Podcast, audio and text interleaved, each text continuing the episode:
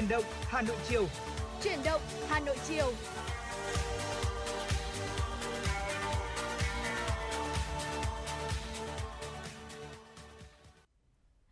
Thu Minh và Lê Thông cùng chuyển động, Hà Nội chiều mến chào quý vị thính giả. Chúng tôi rất vui khi lại được gặp gỡ quý thính giả trong khung giờ chuyển động, Hà Nội chiều được phát trực tiếp trên sóng FM 96 MHz của Đài Phát thanh và Truyền hình Hà Nội và mong rằng trong buổi chiều ngày hôm nay à, quý vị sẽ giữ sóng để đồng hành cùng với chúng tôi, cùng cập nhật những tin tức mới nhất và thưởng thức những giai điệu âm nhạc tuyệt vời quý vị nhé. Dạ vâng ạ và Lê Thông cũng mong là như vậy. Quý vị thân mến, thời gian trôi qua thật là nhanh. Dạ. Ngày hôm nay chúng ta đã bước sang ngày 11 tháng 9 rồi, cũng có nghĩa là những ngày thu tháng 9 của Hà Nội cũng đã bắt đầu đến rồi. Nếu như thời điểm này của những năm về trước thì có lẽ là chúng ta ngày cuối tuần thế này, Dạ. chúng tôi cũng thường hay ờ, du ngoạn với nhau trên những cung đường của Hà Nội này hay là đi thưởng thức những món ăn ngon vào những ngày Ừ, cuối tuần dạ. Thì có lẽ giờ đây chúng ta mong muốn là mình có thể sớm được à, chấm dứt tình trạng mà chúng ta đang rất lo lắng hiện nay đó là về dịch bệnh đúng không ạ? Chúng Dạ. ta mong muốn là dịch bệnh sớm đi qua để mọi hoạt động của đời sống được quay trở về trạng thái bình thường và đặc biệt là chúng ta trong thời điểm này chúng tôi nghĩ rằng việc ai ở đâu ở yên đó vẫn là một trong số những điều mà quý vị đã nắm rất rõ rồi. Hy vọng là quý vị chúng ta sẽ nhắc nhở người thân bạn bè của mình để chúng ta thực hiện nghiêm việc giãn cách xã hội trên địa bàn thành phố. Dạ vâng ạ, giống như anh à, Lê Thông cũng đã nói tới là uh, mùa thu thì cũng đang đến, đã đến. Và có thể nói là năm nay chúng ta thấy một mùa thu rất là khác. Thế nhưng mà cũng thật là đáng nhớ với những cái tâm hồn yêu mến tiết trời mùa thu của Hà Nội mà chúng ta đang trải qua. Và chúng tôi cũng mong rằng là với sự chung tay góp sức của toàn hệ thống chính trị từ trung ương thành phố tới các xã phường thị trấn thì nhịp sống bình thường sẽ sớm quay trở lại để chúng ta sẽ cùng tận hưởng uh, mùa thu Hà Nội đúng nghĩa quý vị nhé. Vâng ạ, và trong chương trình truyền động Hà Nội chiều nay chúng tôi cũng sẽ đón nhận tất cả những yêu cầu âm nhạc của quý vị thính giả thông qua số điện thoại quen thuộc đó là 024 3773 6688. Bên cạnh đó thì quý vị có thể nhắn tin trên fanpage truyền động Hà Nội FM96 ạ. Chúng tôi sẽ cùng à, đáp ứng yêu cầu của quý vị trong thời lượng 120 phút trực tiếp của chương trình chiều nay. Còn bây giờ thì sẽ là một món quà âm nhạc đầu tiên mà chúng tôi dành tặng cho quý vị. Ca khúc Đường tôi chờ em về qua tiếng hát của ca sĩ Hương Ly.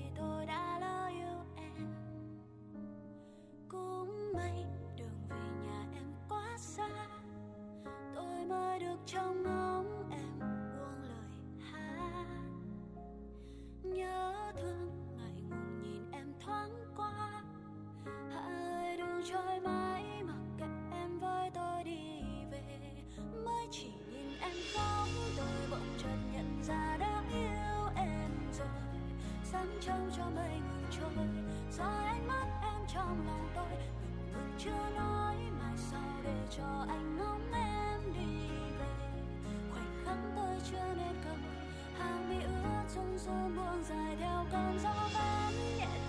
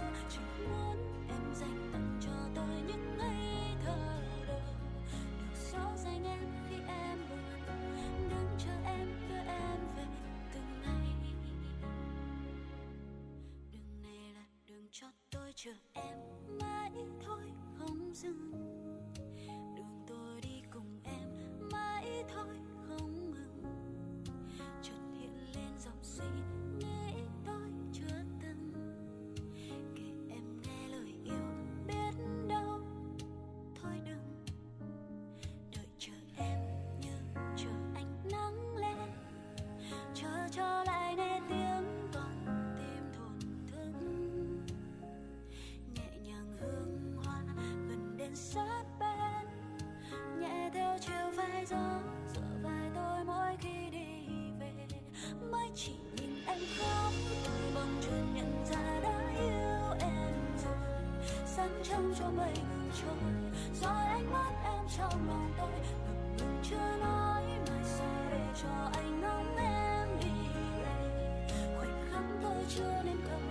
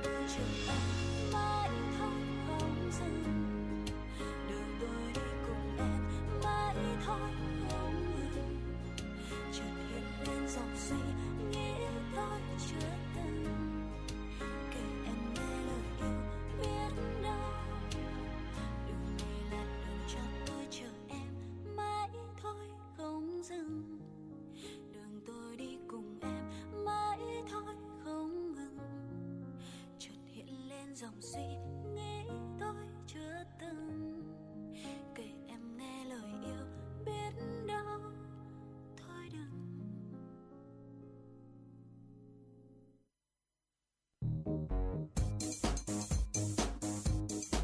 Chuyến bay mang số hiệu FM96 đang chuẩn bị nâng độ cao.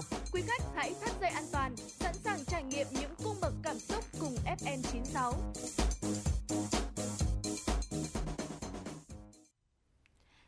Dạ vâng thưa quý vị thính giả thân mến, bây giờ chúng ta sẽ cùng đến với những thông tin trong chương trình truyền động Hà Nội chiều nay.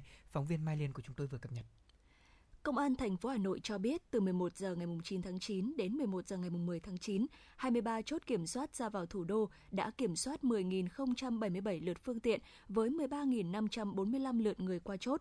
Lực lượng chức năng cũng yêu cầu 1.608 lượt phương tiện không vào thành phố, 658 lượt phương tiện không ra ngoài thành phố. Cũng thời gian trên, lực lượng chức năng đã xử phạt 256 trường hợp vi phạm quy định phòng chống dịch COVID-19. Trong khi đó, 12 tổ công tác liên ngành đã kiểm soát 11.799 lượt người di chuyển trên địa bàn các quận, phát hiện xử lý vi phạm hành chính 74 trường hợp với 29 trường hợp không có giấy đi đường, 45 trường hợp ra đường không có lý do chính đáng. Thưa quý vị, để khắc phục những bất cập ùn tắc trên cao tốc Pháp Vân Cầu Rẽ xảy ra trước đó, ngày hôm qua tại chốt kiểm soát số 2, trạm thu phí cao tốc Pháp Vân Cầu Rẽ, huyện Thường Tín đã có sự thay đổi, điều chỉnh khi chiều Ninh Bình về mở thêm 4 làn luồng xanh, chiều Hà Nội mở ra thêm 2 làn luồng xanh, đồng thời tăng cường thêm lực lượng cảnh sát giao thông phối hợp cùng với thanh tra giao thông để có thể bảo đảm hướng dẫn phân luồng. Do đó thì tình trạng ùn tắc hàng dài xe luồng xanh trên cao tốc Pháp Vân Cầu Rẽ đã không còn nữa. Ghi nhận trên các chốt kiểm soát ở hai điểm cầu Thăng Long, Nhật Tân, Long Biên, Trương Dương, Thanh Trì, Vĩnh Tuy, lưu lượng xe ở mức vừa phải và không có chuyện ùn ứ đổ dồn về cùng một thời điểm. Trong khi đó, ở trung tâm điều khiển giao thông của thành phố cũng thông tin, tại các tuyến đường ra vào thủ đô, các tuyến chính trong nội đô, mật độ giao thông thưa thớt, không có sự ùn ứ tại các giao điểm, khu vực đèn tín hiệu giao thông. 39 chốt trực cứng và 12 tổ kiểm tra liên ngành cũng tiếp tục làm việc để kiểm soát việc người ra đường đảm bảo công tác phòng chống dịch bệnh COVID-19. Đã hơn 2 tháng trôi qua, từ khi thành phố Hồ Chí Minh phải tạm đóng cửa chợ đầu mối Bình Điền do phát hiện chùm ca lây nhiễm từ thương nhân và người lao động trong chợ. Nguồn cung hàng hóa tại thành phố Hồ Chí Minh đã thiếu hụt trầm trọng. Vì vậy vừa qua, thành phố Hồ Chí Minh đã quyết định cho phép chợ được phép mở lại theo hình thức là trạm trung chuyển hàng hóa. giao chợ tạm nghỉ trong thời gian dài và đa số các kênh phân phối cũng đang đóng cửa hoặc hoạt động cầm chừng nên lượng hàng hóa về chợ giảm đáng kể. Trước mắt chợ Bình Điền chỉ đi vào hoạt động dưới mô hình là trạm trung chuyển. Để đảm bảo công tác phòng chống dịch thì cả thương nhân, người lao động và tài xế đều phải bảo đảm từ đây sẽ góp phần đảm bảo nguồn cung lương thực, thực phẩm cho thị trường thành phố Hồ Chí Minh, đồng thời ngăn chặn việc lợi dụng tình hình dịch bệnh để đầu cơ tăng giá. Trước đó trong tháng 7, thành phố Hồ Chí Minh cũng đã cho đi vào hoạt động trạm trung chuyển chợ đầu mối Thủ Đức với diện tích 16.500 m2 tại khuôn viên hai bãi xe container của chợ. Tổ chức Y tế Thế giới WHO đã cảnh báo nguy cơ dịch bệnh COVID-19 tại châu Phi diễn biến theo chiều hướng ngày một phức tạp hơn do sự xuất hiện của các biến thể có tốc độ lây lan nhanh hơn, đặc biệt là biến thể Delta. Biến thể Delta, một trong các nguyên nhân gây ra làn sóng thứ ba tại châu Phi, đã được ghi nhận trong khoảng 80% mẫu bệnh phẩm tại châu lục này. Cho đến nay, biến thể Delta đã được phát hiện tại 31 quốc gia châu Phi, trong khi biến thể Alpha và Beta chỉ được phát hiện lần lượt tại 44 nước và 39 nước ở châu lục này. Hiện thì mới chỉ có 3% dân số của châu Phi được tiêm vaccine, trong khi đó thì virus SARS-CoV-2 tiếp tục lây lan trên diện rộng với sự xuất hiện của các biến thể mới. Dạ vâng thưa quý vị, đó là những thông tin mà chúng tôi vừa cập nhật cho quý vị trong đầu giờ của chương trình truyền động Hà Nội chiều nay. Và mở đầu chương trình ngày hôm nay thì Lê Thông và Thu Minh cũng đã chia sẻ thêm với quý vị về một trong số những điều đặc biệt của Hà Nội thời điểm này. Dạ. Tháng 9 thì người ta thường hay nhắc đến mùa thu đúng không Thu Minh? Dạ vâng đúng rồi ạ. Ở tháng 9 thì người ta hay nhắc tới mùa thu và mùa thu trong uh, trái tim của nhiều người cũng chính là mùa đẹp nhất trong năm của Hà Nội đúng không ạ? Dạ vâng, ờ, có thể nói rằng nếu như hỏi tôi mùa nào đẹp nhất trong năm thì tôi luôn luôn bình chọn đó là mùa thu. Dạ. Tôi thích mùa thu tại vì ờ, một phần mùa thu không quá nóng nực như Dạ. chúng ta nghĩ như là mùa hè mùa hà mùa mùa một cái mùa mà tôi nghĩ rằng nó nóng không thể tả được với mùa hè nó nóng mà tôi đã từng có đợt mà tôi thuê nhà ở cái thời sinh viên là thậm chí tôi còn nhìn ra bầu trời tôi thấy nó xám xịt bầu trời xám xịt vì nóng không biết làm cách nào để có thể thoát khỏi tình trạng này thế nhưng mà đến ờ, mùa thu ạ thì Dạ. cảm giác trong lòng mình nó dịu nhẹ đi nhiều đến nay sau mấy năm 8 năm tôi có Dạ. mặt ở Hà Nội 9 năm thì ờ, tôi thấy rằng mùa thu đúng thực sự là chân ái của mình thế còn đối với thu mình sao bạn cảm nhận mùa thu Hà Nội thế nào Dạ vâng ạ, Ờ, thì cũng giống như anh Lê Thông vừa nói, đó chính là ờ, mùa thu là một cái thời điểm mà ờ, từ cái thời tiết nóng nực của mùa hè thì thời tiết sẽ dịu hơn rất là nhiều đúng không ạ? Và Thu Minh cảm thấy là chính vì cái tiết trời mùa thu nó dịu dàng đi như vậy cho nên là nó khiến cho trong lòng của tất cả chúng ta có một cái cảm giác sao xuyến và rất là khó tả rất Đúng là rồi. khó diễn đạt thành lời cái cảm xúc đó và trong những cái ngày như thế này ờ, thì cũng là một cái ngày ờ, rất là tuyệt vời rất là phù hợp để chúng ta có thể đi dạo quanh phố phường trong những ngày mùa thu ở Hà Nội Ừ. rồi thì đặc biệt là trong cái thời điểm cuối tuần như thế này giống như Đúng chúng rồi. tôi cũng ờ, vừa đề cập ở đầu chương trình đúng không ạ Vâng, đó có lẽ là những hoạt động và những hình ảnh quý vị thường thấy trong những ngày cuối tuần ở thủ đô Hà Nội. Đặc biệt trên những tuyến phố trung tâm thì người ờ, đi mua sắm này, rồi ờ, người lên ờ, phố trung tâm để có thể dạo chơi ừ, dạ. cũng rất là nhiều. Có thể nói rằng đó lại là những điều mà gọi là đặc sản khi mà Hà Nội của chúng ta bước vào mùa thu và thậm chí là không kể gì mùa thu đâu. Mùa nào thì Hà Nội cũng có sự tấp nập riêng. Thế nhưng mùa thu thì tôi cảm giác là Hà Nội có một chút gì đó buồn man mác hơn Ừ, không dạ. biết có phải vì thời tiết nó có một chút thay đổi đặc biệt là những ngày mà chúng ta bước vào mùa thu một cách rõ rệt thì à, nó được xác định rõ ràng hơn hay không? Hay Dạ. là vì tâm hồn của chúng ta nhạy cảm quá? Dạ. Ờ, tôi nghĩ rằng là ờ, cái sự buồn mang mắc ấy có phải là vì thế hay không mà tôi thấy là mùa thu của Hà Nội thì nó trở nên ờ, lãng mạn hơn. Đúng rồi. Lãng mạn từ cảnh sắc cho đến cả tâm hồn của con người. Ờ, không biết là anh Lê Thông trong ờ, những cái thời tiết mùa thu Hà Nội trước dịch thì anh thích đi đến những cái địa điểm nào nhất ạ? Ừm, có lẽ là đối với tôi thì à, một trong số những điểm đến mà không thể thiếu được đặc biệt là không kể gì mùa thu đâu đó chính là hồ tây ừ, hồ dạ, tây thì luôn Tây. luôn là nguồn cảm hứng cho tôi rồi mỗi khi mà buồn vui hay là thậm chí là chẳng có việc gì làm tôi cũng ra hồ tây dạ. Tôi ra Hồ Tây thứ nhất là một phần để ngắm nhìn phố phường, ngắm nhìn cảnh đẹp của Hồ Tây cảm thấy lòng mình dịu nhẹ hơn. Một phần nữa là để ngắm các đôi Ừ, họ đứng dạ. ờ, ở đó, cảm giác nó có một cái gì đó nó hơi một chút ganh tị thế nhưng mà nó lại rất là thú vị. Không Dạ. hiểu là Thu Minh đã bao giờ có cảm giác đấy chưa? Ừm, thường thì là thu minh cũng ờ, thỉnh thoảng không chỉ riêng là mùa thu mà kể cả là vào những buổi tối cuối tuần hay là lúc nào mà mình rảnh rỗi thì mình cũng rất là thích đi ờ, lượn lờ quanh quanh hồ tây đó và cũng thấy rất là nhiều ờ, các cặp đôi thế nhưng mà uh, tu minh thích ngắm nhìn cái bầu trời này rồi thì cảnh sắc rồi thì cây cối hơn là ờ, ngắm nhìn những cái cảnh cặp đôi như vậy ạ Thực ra thì à, tôi ngắm nhìn các cặp đôi là tại vì đi cùng tôi còn có những người bạn nữa. à Thế vâng ạ. chứ còn ví dụ một mình tôi tôi cũng không mạnh dạn mà ngắm nhìn các cặp đôi đâu. Ờ, đó là như vậy.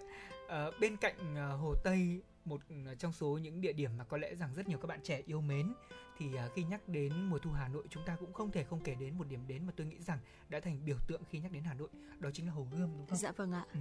À, Hồ Gươm đó là trái tim của Hà Nội, là một cái lãng hoa đẹp giữa lòng thủ đô và ít nơi nào có được. Nằm ở trung tâm hồ chính là tháp rùa rêu phong cổ kính, nghiêng bóng soi xuống gương hồ mờ ảo, ẩn hiện thấp thoáng sau hàng liễu rủ thướt tha trong gió. Ừ. Vâng, và nhắc tới Hồ Gươm thì không biết là Thu Minh thường thì cuối tuần nhất là trong thời điểm mùa thu thế này, bạn thường bạn là một người yêu sách đúng không? Thế thì Dạ. tôi nghĩ chắc chắn là một con phố không thể mà Thu Minh không biết, đó là phố gì đô Thu Minh? À, một con phố nằm mà cuối tuần khi mà tôi ra phố đi bộ Hà Nội này Ừ. thì tôi cũng rất là hay vào cái con phố đó. hiện tại thì tôi đang quên mất tên thế nhưng mà trong con phố đó thì có một cái cửa hiệu sách mà vào mỗi buổi chiều Ừ. cuối tuần tôi cũng rất là hay đến đấy chính là nhà sách Mão đó À. vâng Ờ, phố sách Đinh Lễ. à vâng vâng đúng rồi ạ Ừ, rồi, vâng ạ và ngay gần đó thì còn có cả phố sách 19 tháng 12 nữa Chính xác. cũng là một cái con phố mà kể cả chúng ta đến đấy chúng ta không mua sách thế nhưng mà chúng ta à, đi dọc cái con phố đó rồi chúng ta ngắm nhìn hàng sách rồi thì ngồi trên những cái ghế đá ở đó thì cũng mang lại một cái cảm giác rất là dễ chịu Ừm, và đặc biệt là mỗi buổi chiều ở Hồ Gươm thì luôn luôn tạo chúng ta một cảm giác là Hà Nội thật là đông vui và tấp nập đúng không? Nhất là vào những ngày cuối tuần khi mà các hoạt động diễn ra trên phố đi bộ được ờ, diễn ra đặc biệt trong những ngày lễ đặc biệt của thủ đô dạ hay của đất nước chẳng hạn. Những ngày như vậy thì tôi thường thường làm gì thì làm tôi cũng sẽ bố trí một ngày để có thể lên đó. ừ, dạ Ờ, ít nhất là không nên tham gia được các hoạt động thì tôi cũng sẽ lên để đi ăn. ừ, đi Ở ăn. trên Hồ Gươm có nhiều thứ mà tôi thích lắm.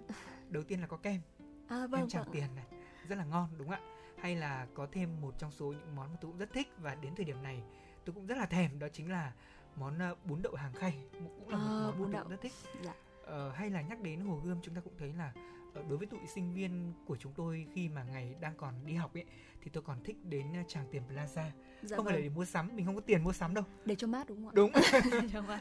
thường là như vậy chúng ta sẽ tìm những địa điểm rất là đẹp rất là mát để có thể vào đó một phần vừa ngắm nhìn đúng không ạ một phần mình cũng bạn tôi hay nói vui là vào đó để chúng ta có thêm động lực để có thể kiếm tiền. Dạ.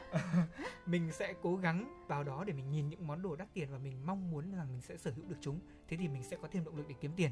Thế nhưng vừa nói câu trước câu sau đi ra khỏi hồ gươm đi ra khỏi tràng tiền thì đã xa ngã ngay vào những quán ăn rồi. Thế cho nên là thường thì ờ, đối với hồ gươm của chúng tôi cũng có rất nhiều những kỷ niệm.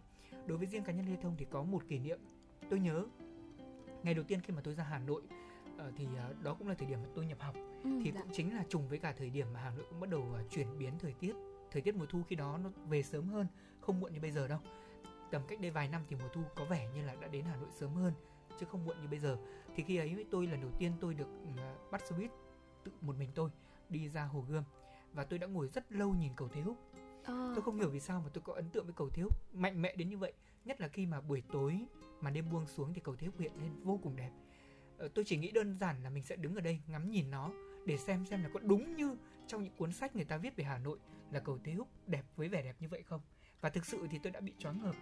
Và tôi đã cùng à, nhờ một hai người bạn cũng là không quen biết gì đâu. Dạ. Không hề quen biết mà cũng chỉ là những sinh viên. Chúng tôi đi dạo xung quanh ờ, khu vực ờ, hồ hoàn kiếm. Thế và cũng đã nhờ các bạn ý là chụp hình giúp. Dạ. thì từ đó chúng tôi có thêm những người bạn.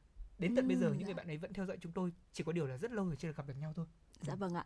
À, và tôi thấy là những cái hoạt động mà anh ờ, Lê Thông vừa chia sẻ thì nó cho thấy một cái vẻ có phần là hơi tĩnh lặng một chút đúng không ạ? À, thế nhưng mà Thu Minh thì có lẽ là mình lại ấn tượng ở trên phố đi bộ có hồ gươm đấy chính là ờ, vào buổi cuối tuần khi mà tôi đến đó thì tôi rất là thích xem những cái nhóm nhạc của các à, những nhóm nhảy của các bạn Ờ, trẻ tổ chức xác. ở vậy đúng vậy Vâng ạ. Và tôi cảm thấy là ờ, nó tạo ra hai cái khung cảnh nó hơi trái ngược nhau một chút ở trên cái khu phố đi bộ gần hồ gươm đó. Thế nhưng mà hai cái khung cảnh đấy Thu Minh thấy là tuy rằng nó trái ngược nhau thế nhưng mà nó tạo nên một cái nét rất là đặc biệt của phố đi bộ hồ gươm.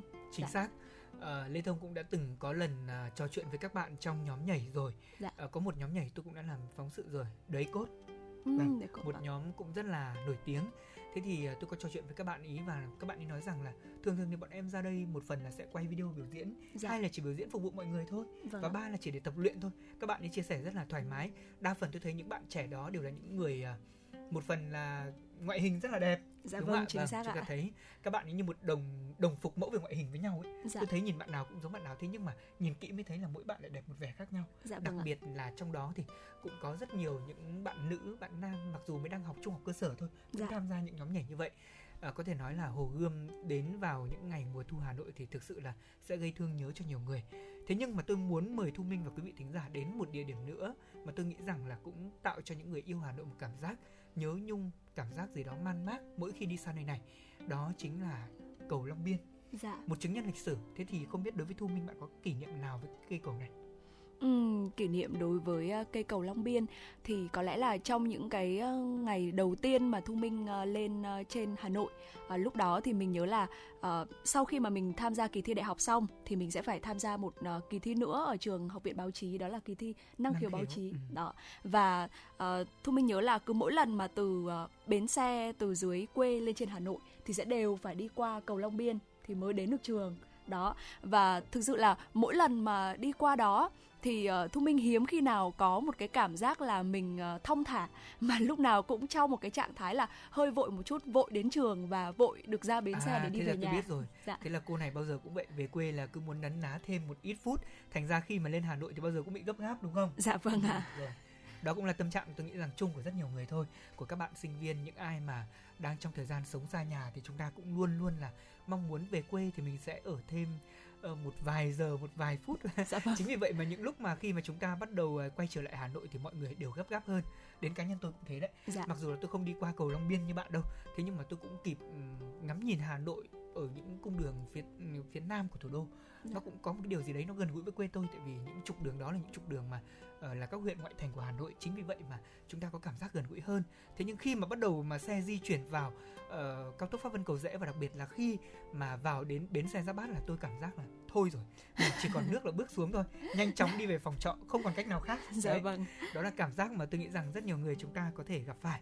Thế nhưng mà hà nội của chúng ta mùa thu đơn thuần không chỉ có những địa danh địa điểm như vậy mà còn có những mùi hương khiến cho chúng ta cảm giác lưu luyến. Ừ, dạ. một trong số những mùi hương đó có lẽ là cách đây vài năm thì uh, những quý vị mà chúng ta thường xuyên di chuyển ở trên đường, đặc biệt là trên con đường Nguyễn Chí Thanh sẽ cảm thấy ấn tượng đó chính là những cây hoa sữa. Dạ. Và vâng hoa ạ. sữa thì có rất nhiều ở đường Nguyễn Chí Thanh thời điểm đó. Thế nhưng bây giờ thì nó cũng được thay thế đi bằng nhiều loại cây khác rồi. Thế thì Thu Minh uh, với một người con Hải Phòng như bạn dạ. thì uh, hoa phượng có lẽ là một loại cây mà Thu Minh chắc chắn là rất tự hào rồi. Dạ. Thế nhưng hoa phượng với hoa sữa thì bây giờ nếu như chọn một trong hai loại cây để nói về mùi hương của nó yêu thích thì thu minh chọn loại cây nào và vì sao vậy?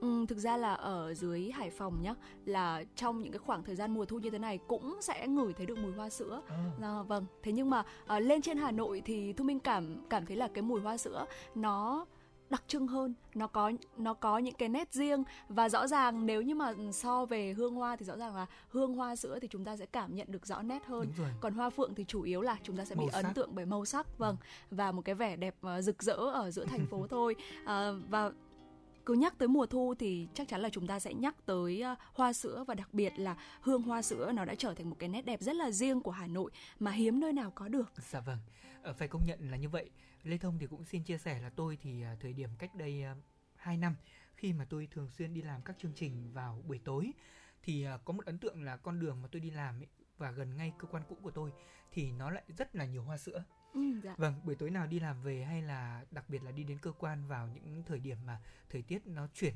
chuyển giao giữa ban ngày và ban đêm, tôi cũng ngửi thấy mùi hoa sữa rất là dễ dạ. và thậm chí là tôi cảm giác như là nếu như mà không ngửi thấy mùi hoa sữa thì đó không phải là con đường mà tôi đi làm nhiều khi tôi dạ. còn quên ấy đó vì mùi hoa sữa nó rất là đặc trưng một phần là cũng vì vậy mà nhiều quý vị thính giả cho rằng mùi hoa sữa có phần ám ảnh một chút dạ. có nhiều người bạn của tôi chia sẻ rằng không thích hoa sữa đâu ừ, dạ. thế nhưng mà nếu như mà chỉ là những hoa sữa mà thoang thoảng thôi thì cảm giác nó lại có một phần gì đấy dễ chịu nhưng nhiều người yêu Hà Nội thì lại nói rằng là Hà Nội không có hoa sữa thì không còn gọi là mùa thu nữa đâu. Dạ. Thế cho nên là cũng có khá là nhiều những luồng tranh cãi. Chúng tôi thì ở đây cũng không phải để chia sẻ rằng là chúng ta nên thế này nên thế kia mà chúng tôi chỉ nghĩ rằng là ở mỗi miền ký của mỗi người thì hoa sữa sẽ luôn góp mặt trong mùa thu Thế dạ thôi, vâng. đúng không? Dạ vâng ạ. Và đúng như anh thông nói là có những người chúng ta cảm thấy là sẽ hơi bị ám ảnh với mùi hoa sữa thế nhưng mà cũng có những người uh, thì cảm thấy là rất là dễ chịu với cái mùi hương này. Ví dụ như là thu minh là một người như vậy. Ừ. có nghĩa là tôi tôi tôi cảm thấy là khi mà đi trên đường mà ngửi thấy mùi hoa sữa thì thấy nó có một cái gì đấy rất là hay hay lạ lạ. Và cảm thấy là mình không hề có một cái sự khó chịu gì cả. Mà dạ. mình cảm thấy là đó là một cái hương vị của mùa thu là một cái hương vị phải có. Và phải có cái mùi hoa sữa như vậy thì à mùa thu đến rồi à, chính vâng. xác. Đó là một dấu hiệu báo là mùa thu đã về với chúng ta đúng không? À, thế còn à, một trong số những điều mà chúng tôi muốn chia sẻ thêm với quý vị đó là nói đến mùa thu Hà Nội thì không thể nào mà chúng ta quên không nhắc đến ẩm thực được. Ừ, dạ. Và, và nói đến ẩm thực Hà Nội mùa thu thì Thu Minh à, món ăn nào đầu tiên trong đầu bạn nghĩ đến? Dạ chắc chắn là cốm ạ. Ừ. uh, Hà Nội đối với tôi luôn luôn gắn liền với hình ảnh của cốm và tôi nghĩ rằng là uh, cứ mỗi lần mà tôi về quê đấy ạ đó thì nhà tôi lúc nào cũng dặn là uh, nếu như mà con tiện thì con mua cốm về nhé bởi vì là bà nội của tôi cũng là một người rất là thích ăn cốm ừ. cho nên là lúc nào uh, ở cái thời điểm mà mùa thu như thế này thì cũng sẽ là uh, ra cốm làng vòng để mua cho bà nội một ít cốm. Dạ. và năm nay thì cũng khá là tiếc bởi vì là uh, thứ thứ nhất là không thể về này thứ hai là cũng rất là khó để có thể mua đúng không ạ? Ừ, đúng và rồi. một cái món ăn gắn liền với cốm nữa mà thu minh rất là thích đấy chính là món chả cốm. Và đặc biệt là chả cốm khi mà được ăn với bún đậu mắm tôm thì quá là tuyệt vời ạ.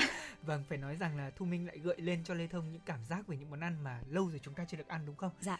Uh, chả cốm này hay là cốm hoặc là chè sen cốm này dạ. cũng rất là ngon bên cạnh đó thì uh, cốm trong thời điểm này tôi thì cũng đang làm bánh trung thu thế và tôi cũng đang có tìm hiểu một loại nhân mới đó là nhân uh, cốm cốm dừa Ừ, tôi dạ. đã thử làm loại nhân này rồi thưa quý vị nó cũng khá là khó đấy không phải là dễ đâu thế nhưng mà cốm để có thể mua được trong thời điểm này có vẻ như lại là rất là khó dạ. ở thời điểm này nếu như mà chúng ta có điều kiện và có thể mua được cốm tươi của Hà Nội để có thể làm lên những mẻ bánh trung thu từ ừ, nhân cốm như vậy thì cũng sẽ rất là quý một món quà rất quý trong thời điểm này thế nhưng mà bên cạnh cốm quý vị biết không thì còn rất nhiều những loại quả khác khi mà chúng ta gợi nhắc đến Hà Nội hay những món ăn khác khi nhắc đến Hà Nội thế nhưng đúng là như thu minh nói thì hà nội thì có cốm này thế nhưng mà cốm mà được ăn cùng với một vài quả hồng thì còn gì tuyệt vời hơn Dạ vâng ừ. ạ. Quả hồng cũng là một cái loại quả mà cũng khá là thơm đúng không ạ? Đúng rồi. Dạ quả vâng. hồng thì à, cũng là một đặc trưng của mùa thu đấy. Và nếu như quý vị thời điểm này chúng ta là những ai mà hay đi chợ thì cũng sẽ thấy là cũng đã bắt đầu có những ờ, gánh ờ, hồng bán rồi. Đặc biệt trong thời gian giãn cách như thế này thì quý vị thường hay đặt ship vì ừ, người ta dạ. thường sẽ hay ship ít nhất là 3 kg trở lên. Dạ. Chẳng hạn như vậy để có thể đáp ứng được nhu cầu của chúng ta. Tuy nhiên thì à, đối với những người sành ăn thì họ sẽ có những cách thưởng thức khác nhau. Dạ. Chính vì vậy mà chúng tôi mong là quý vị thính giả nếu như có những cách ăn cốm, ăn hồng như thế nào trong mùa thu này, quý vị muốn chia sẻ hãy nhắn tin về cho chương trình trên fanpage là truyền động Hà Nội FM96. Dạ vâng ạ. Và bên cạnh cốm thì uh, nhắc tới đây Thu Minh lại nhớ tới bài hát Hà Nội 12 mùa hoa thì chắc chắn là nhắc tới mùa thu không chỉ nhắc tới những món ăn, không chỉ nhắc tới những con đường mà vâng. chắc chắn là phải nhắc tới những loài hoa nữa đúng không ạ? Đúng rồi.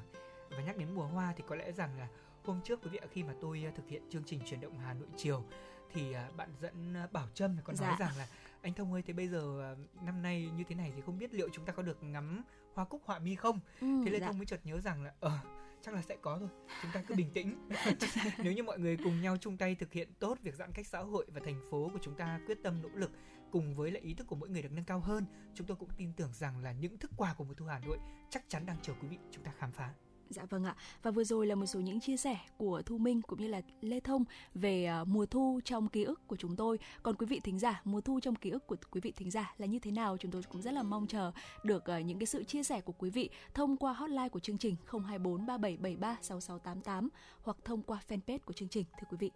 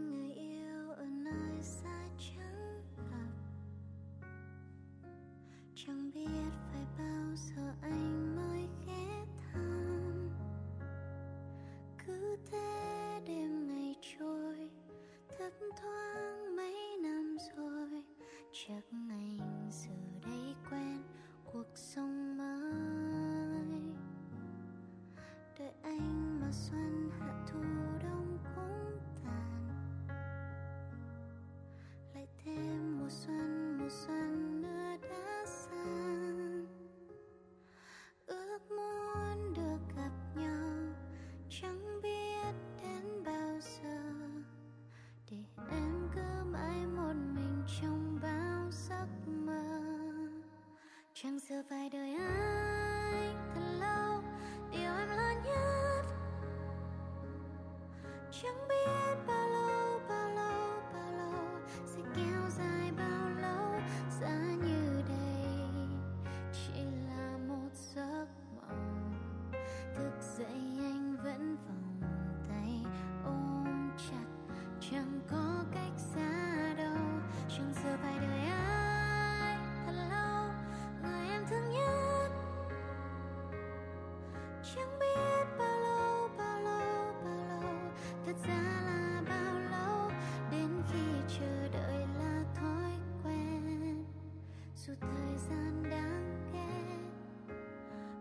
全部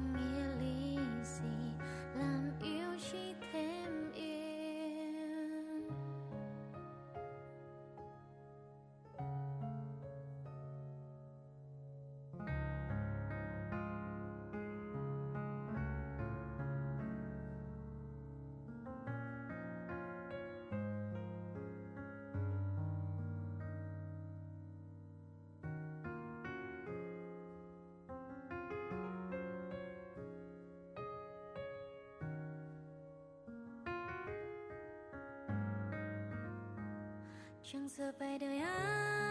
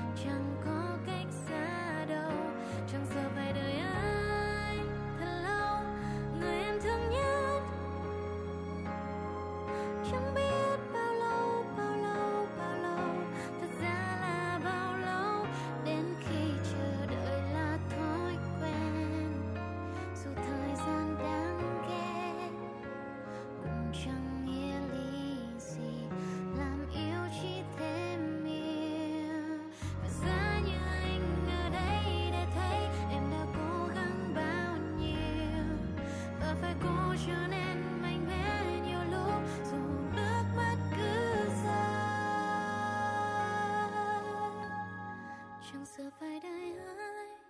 Thật lâu, người em thương nhất. Chẳng biết bao lâu bao lâu bao lâu. Thật ra là bao lâu, đến khi chờ đợi là thói quen. Dù thời gian đã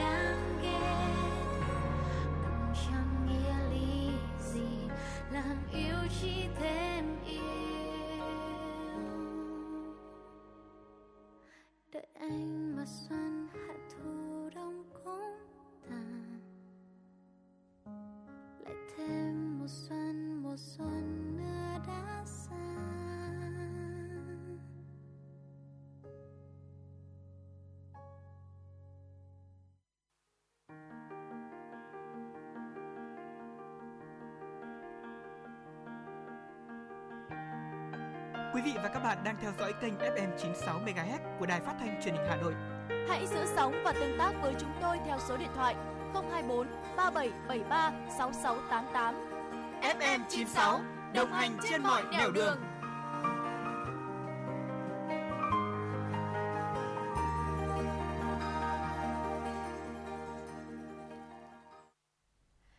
trở lại với chương trình truyền động Hà Nội chiều ngày hôm nay, Thu Minh và Lê Thông xin được tiếp tục gửi tới quý vị những thông tin đáng chú ý. Thưa quý vị và các bạn, ít nhất 17 bệnh nhân trong một bệnh viện ở miền Trung Mexico đã thiệt mạng sau khi lũ lụt tràn vào bệnh viện làm mất điện và ảnh hưởng đến thiết bị cung cấp oxy. Nhiều khả năng các bệnh nhân trên đã tử vong do thiết bị thở oxy ngừng hoạt động vì mất điện. Bệnh viện này hiện là nơi đang chăm sóc cho 56 bệnh nhân, khoảng một nửa trong số đó mắc COVID-19. Hoạt động sơ tán bệnh nhân tới các trung tâm y tế khác đã được tiến hành. Ngoài bệnh viện trên, mưa lớn cũng làm ngập các đường phố ở Tula, cuốn trôi nhiều phương tiện giao thông, lính cứu hỏa và binh sĩ đã được triển khai để giải cứu người dân khỏi những ngôi nhà bị ngập lụt. Thưa quý vị, ngay sau khi một học sinh ở Hà Nội bị điện giật tử vong khi đang ở nhà, Bộ Giáo dục Đào tạo đã khẩn trương ban hành văn bản hướng dẫn học tập trực tuyến an toàn tại nhà để các phụ huynh và thầy cô giáo cùng lưu ý triển khai. Bộ Giáo dục Đào tạo cho hay là ngay sau khi có thông tin về việc một học sinh ở Hà Nội bị điện giật tử vong khi đang học trực tuyến ở nhà, Bộ cũng đã trao đổi cùng với Sở Giáo dục Đào tạo thành phố để nắm bắt sự việc này. Theo lãnh đạo của Bộ Giáo dục Đào tạo, đây là một sự việc rất đau lòng, đáng tiếc đối với gia đình em học sinh, với nhà trường và với ngành giáo dục. Qua đây, các bậc phụ huynh và các thầy cô giáo cũng cần tăng cường các biện pháp hỗ trợ nhắc nhở, dạy cho các em học sinh một số kỹ năng cơ bản, đặc biệt là hướng dẫn hỗ trợ học sinh tiểu học trong quá trình sử dụng những thiết bị học tập như là thiết bị điện trong gia đình, đảm bảo an toàn tránh xảy ra những sự cố đáng tiếc.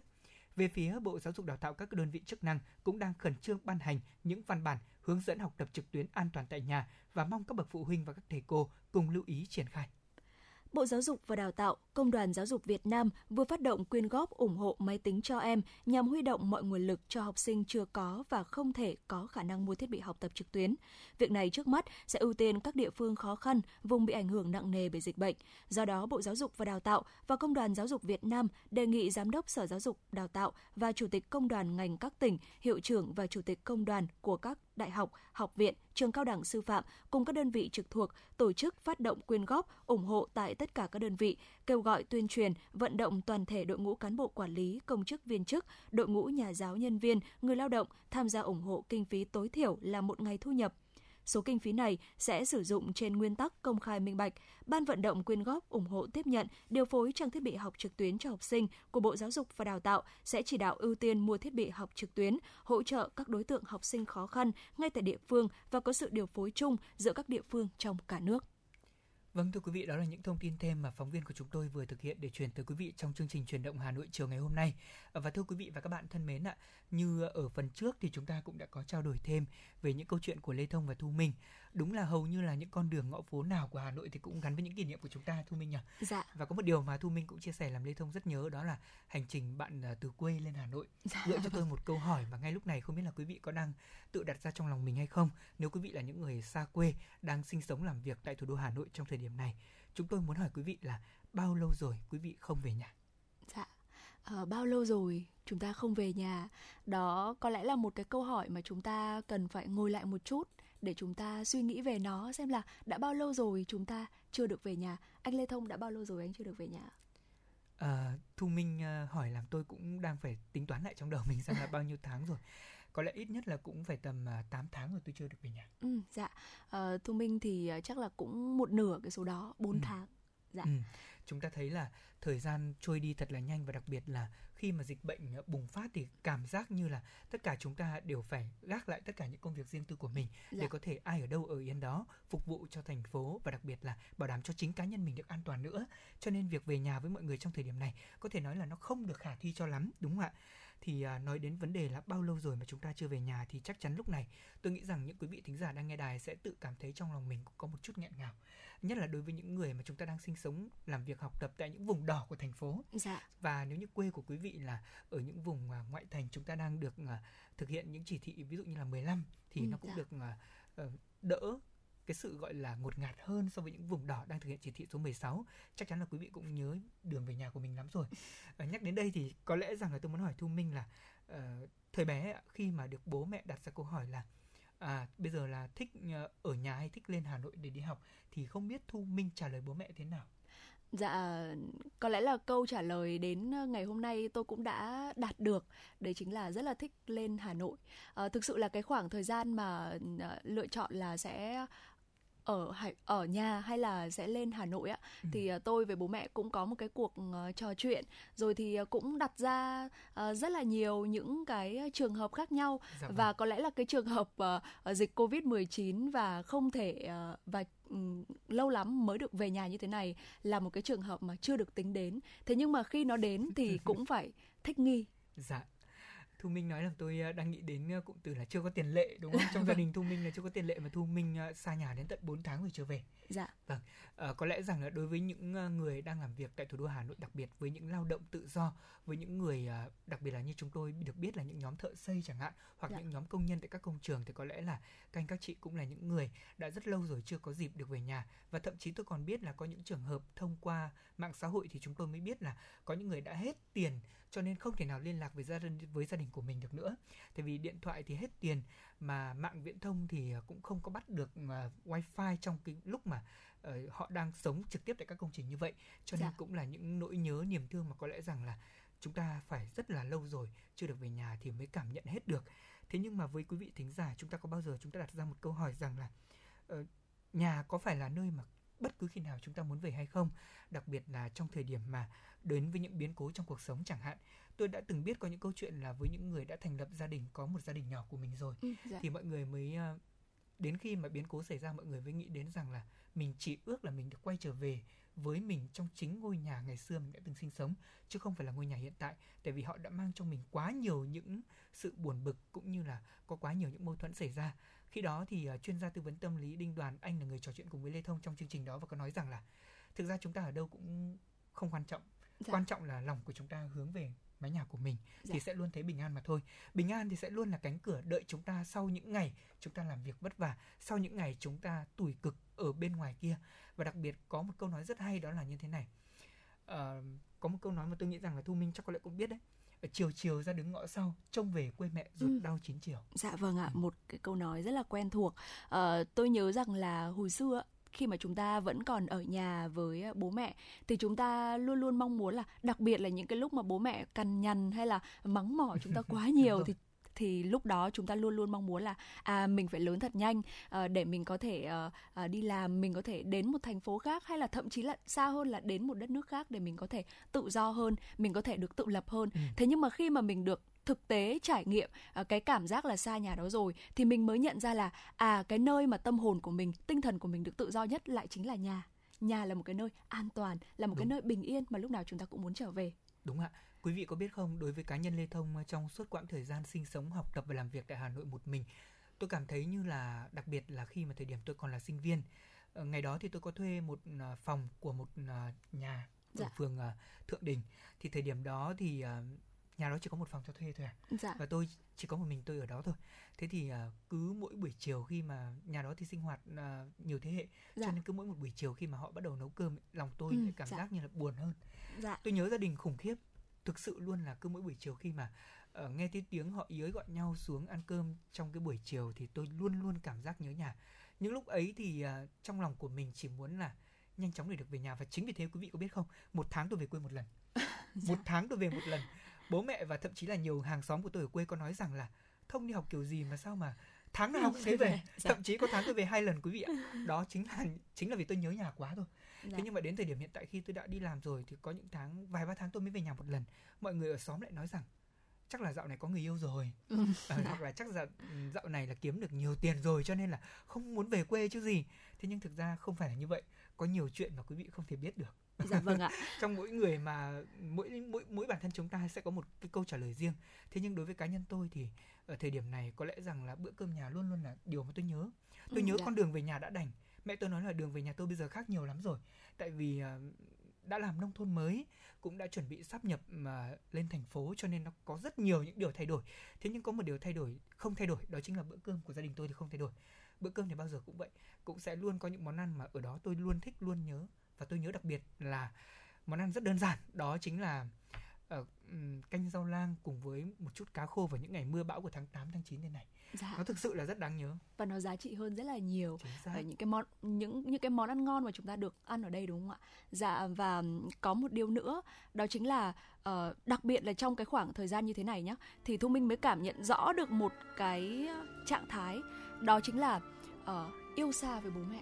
Ừ. À, thường khi mà chúng ta nói tới việc là yêu xa thì chúng ta sẽ nghĩ rằng là uh, đó là cái tình cảm đôi cái trạng thái chỉ ở đôi lứa thôi. Ừ. thế nhưng mà trong cái khoảng thời gian như thế này rất là khó để được về nhà thì chúng ta dường như là đang ở trong cái trạng thái như vậy. Và khi mà chúng ta yêu xa thì cả chúng ta này và gia đình bố mẹ cũng đều phải học. À, bố mẹ thì học cách sử dụng các thiết bị công nghệ Chính để xác. kết nối với con một cách dễ dàng hơn. Còn những người con như chúng ta thì học cách kiên nhẫn hơn để dạy bố mẹ à, cách sử dụng những cái thiết bị công nghệ đó và kiên nhẫn hơn và học thêm cả những cái sự chia sẻ chia sẻ nhiều hơn với bố mẹ về cuộc sống của chúng ta hiện tại. Vâng. Đã bao giờ quý vị bất ngờ vì một tin nhắn của bố mẹ vào buổi cơm chiều là con đã ăn cơm chưa đi làm về có mệt hay không? Qua tin nhắn chưa? Tại vì có thể là bố mẹ chúng ta chẳng bao giờ có thể nói trước mặt chúng ta rằng là ừ, dạ. minh à hôm nay đi làm có mệt không? Dạ, bố mẹ vâng. sẽ không nói thẳng như thế. Thế nhưng qua những dòng tin nhắn có vẻ như là tình cảm con cái bố mẹ tình cảm gia đình lại được thắt chặt hơn. Và đó cũng là điều mà những ngày giãn cách đã mang lại cho chúng ta. Còn bây giờ thì có lẽ là chúng ta cũng nói dạ. nhiều rồi. Mời quý vị thính giả chúng ta hãy cùng lắng nghe một ca khúc mà tôi nghĩ rằng là rất nhiều quý vị thính giả cũng đã đoán ra được đây là ca khúc nào ca khúc cảm ơn con nhé qua tiếng hát của văn tự quý trong bộ phim về nhà đi con.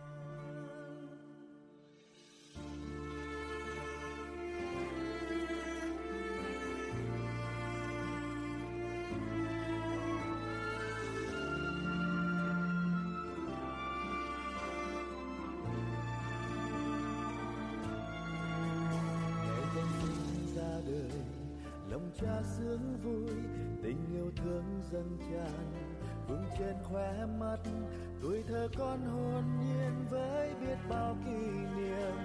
Bên cha dưới mái nhà ấm êm, cha thương con nhiều, thương con nhiều lắm.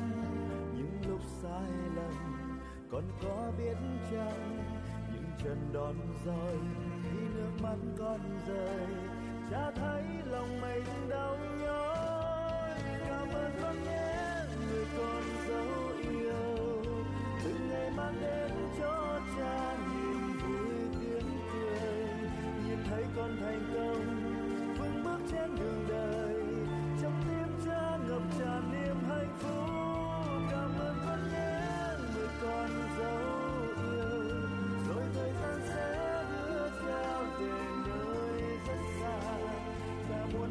con thật lâu. Cha muốn hôn lên mái đầu con yêu ơi, mong con luôn được bình yên. Cảm ơn con nhé, người con dấu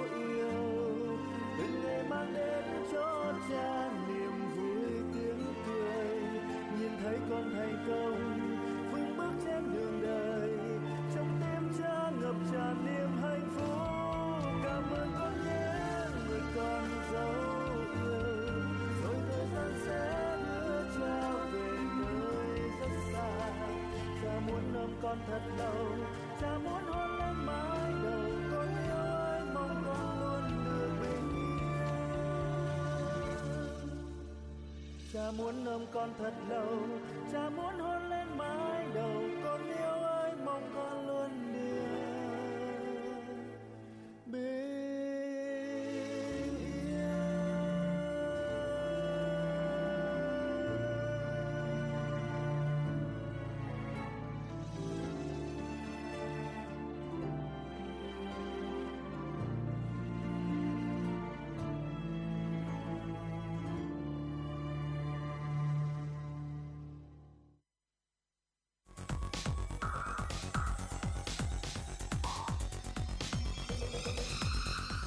bạn đang theo dõi kênh FM 96 MHz của đài phát thanh truyền hình Hà Nội. Hãy giữ sóng và tương tác với chúng tôi theo số điện thoại 024 3773 6688.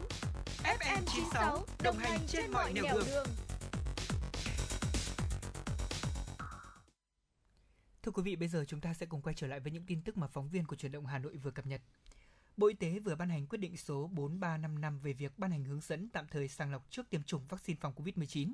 Theo hướng dẫn mới này, thì những trường hợp có đủ điều kiện tiêm vaccine COVID-19 là người trong độ tuổi tiêm chủng theo khuyến cáo trong hướng dẫn sử dụng của nhà sản xuất và không quá mẫn với các hoạt chất hoặc là bất kỳ tá dược nào trong thành phần của vaccine.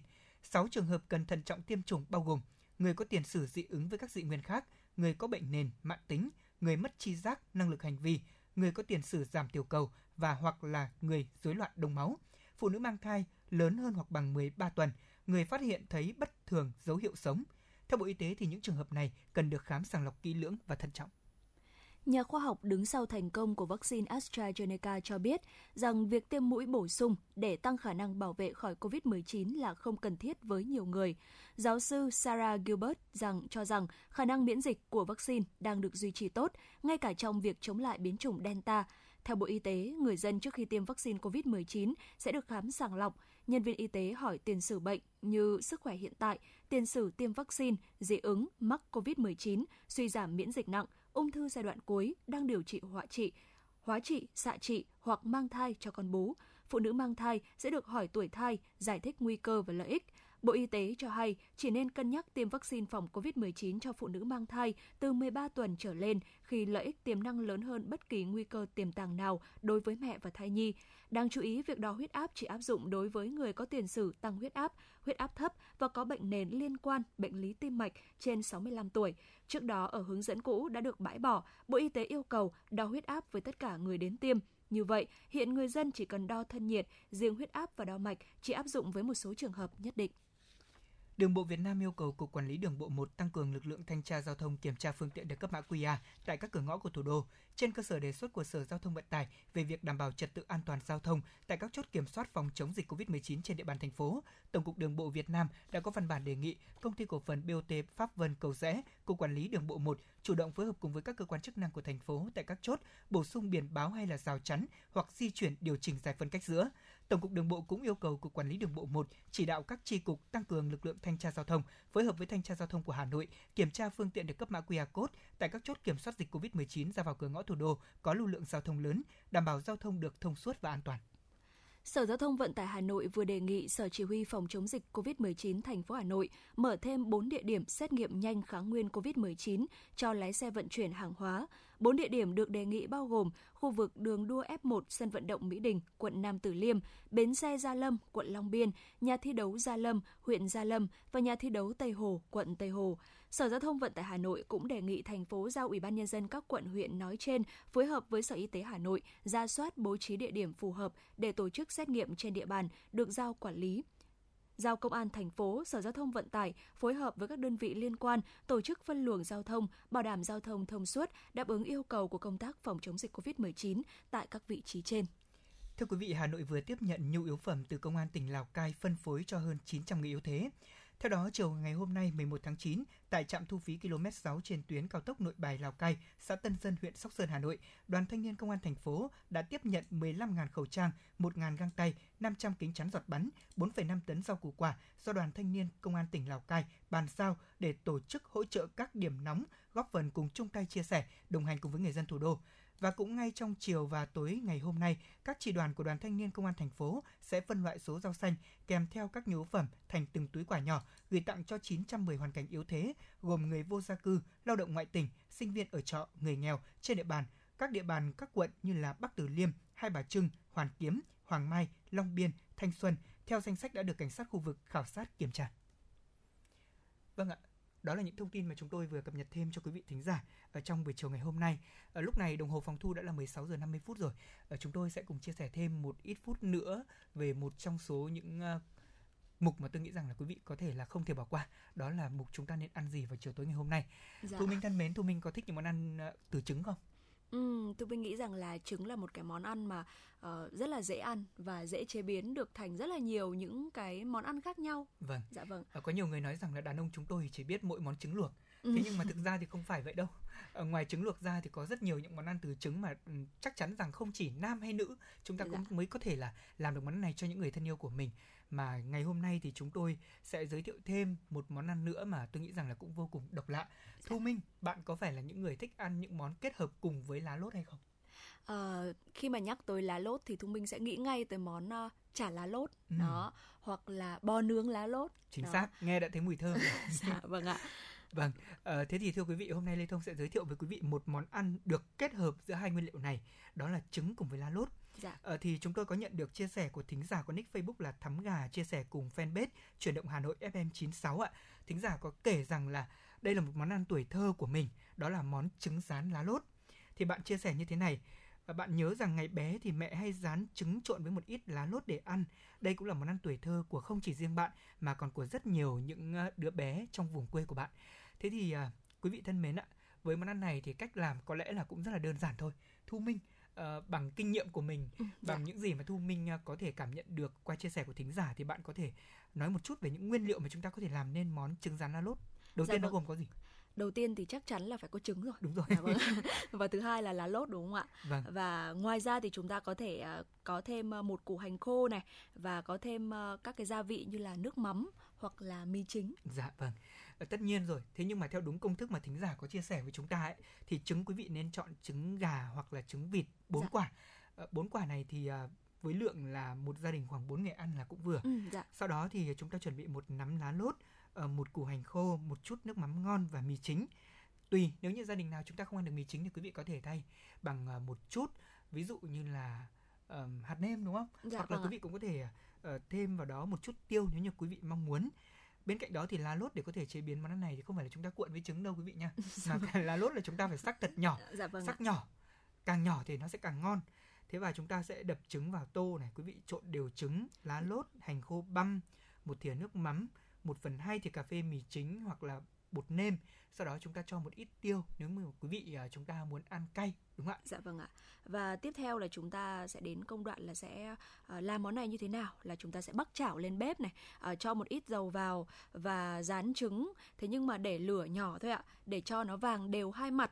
Và chỉ vài phút là chúng ta đã có một món trứng rán lá lốt ờ, rất là thơm rồi. Và qua đây thì chúng ta có thể thấy là làm món này thì cũng khá là dễ đấy ạ. Đúng tôi nghĩ là nó cũng chẳng khác gì là món trứng rán bình thường dạ vâng. bình thường những người bạn của tôi thì có hay nói rằng là các bạn ấy không biết làm món trứng cuộn à, thành nhiều lớp ừ, dạ. vâng món các bạn thì... ấy chỉ nói với tôi rằng là các bạn ấy có hai quả trứng bây giờ làm sao cuộn được thành nhiều lớp thì tôi mới đáp rằng là nếu như mà chỉ có hai quả trứng mà muốn cuộn thành nhiều lớp thì chỉ có cách là bây giờ cái lớp trứng chúng ta tráng ấy thì phải tráng thật mỏng xung quanh một chiếc chảo thật là to. Dạ vâng. Thế nhưng mà chắc chắn rồi, cái lớp đó và cái cuộn trứng chắc chắn nó sẽ bé, nó không có được to, ừ, không được dạ. ngon. Chính vì vậy mà muốn cuộn trứng thành nhiều lớp thì chúng ta lại phải có nhiều quả trứng, chứ không thể là ăn tiết kiệm mà chúng ta lại muốn thành được một uh, miếng trứng mà nó có nhiều lớp như ở ngoài hàng được. Thế nhưng cũng có một điều đặc biệt đó là với món này quý vị mà muốn nó thơm hơn, ngon hơn béo ngậy hơn thì chúng ta sẽ cho thêm một chút đậu phụ hoặc là đậu hũ non chúng ta bóp nhuyễn Ừ, ra dạ. vâng chúng ta trộn cùng thế và chúng ta sẽ rán cùng với cả trứng và lá lốt cùng với những nguyên liệu mà chúng tôi đã nói thì chắc chắn là nó sẽ ngon hơn béo hơn thơm hơn ngậy hơn Dạ vâng ạ. Ờ, và tôi ờ, nghĩ rằng là bên cạnh lá lốt này thì chúng ta có thể dán trứng với cả lá ngải nữa. Thế nhưng mà tôi nghe một số người chia sẻ là giữa trứng lá lốt với cả trứng lá ngải thì trứng lá ngải chúng ta nên ăn vào buổi sáng, còn trứng lá lốt À, thì nó sẽ phù hợp với buổi trưa và buổi tối hơn bởi vì là trứng lá ngải thì sẽ thường là ờ, nó đã hơi hăng hăng rồi cho nên là chấm với mắm thì là hơi khó cho nên là thường tôi sẽ... thường chấm với tương ớt dạ vâng đúng, rồi ạ Vâng. dạ vâng chấm với tương ớt thì là nó sẽ phù hợp hơn đó Dạ vâng, đúng là như vậy. À, bên cạnh đó thì quý vị thấy không ạ, trứng có rất nhiều những cách chế biến khác nhau. Và trong buổi chiều nay nếu như trên mâm cơm của quý vị chúng ta có món trứng rán lá lốt này, hoặc là trứng rán lá ngải này, hoặc là bên cạnh đó chúng ta chỉ cần là những món ờ, trứng, ví dụ như trứng xào chẳng hạn, ừ, dạ. trứng xào cà chua cũng rất Vâng, là vâng. ngon và rất dễ nấu. Thì tôi nghĩ rằng là cũng là những sự lựa chọn không hề tồi cho buổi cơm chiều của quý vị.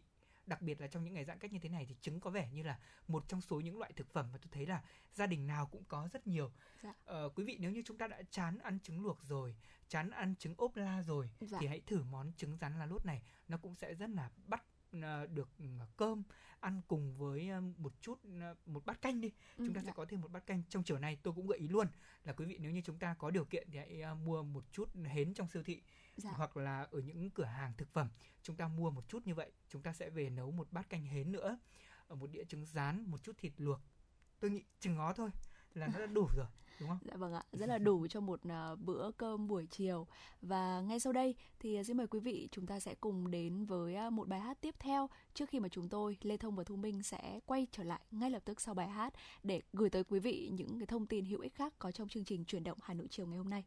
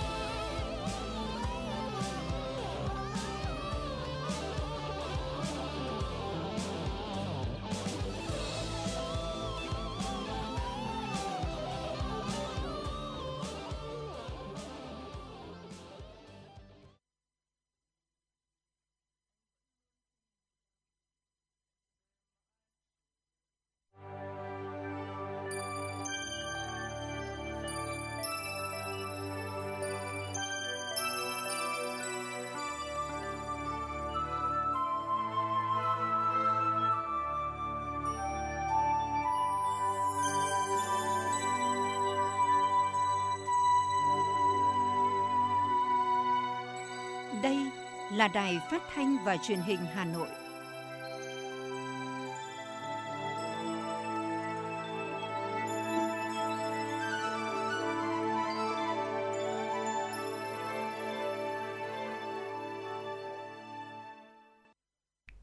Quý vị và các bạn thân mến, quý vị đang theo dõi chương trình Truyền động Hà Nội chiều được phát trực tiếp trên sóng FM 96 MHz của Đài Phát thanh Truyền hình Hà Nội.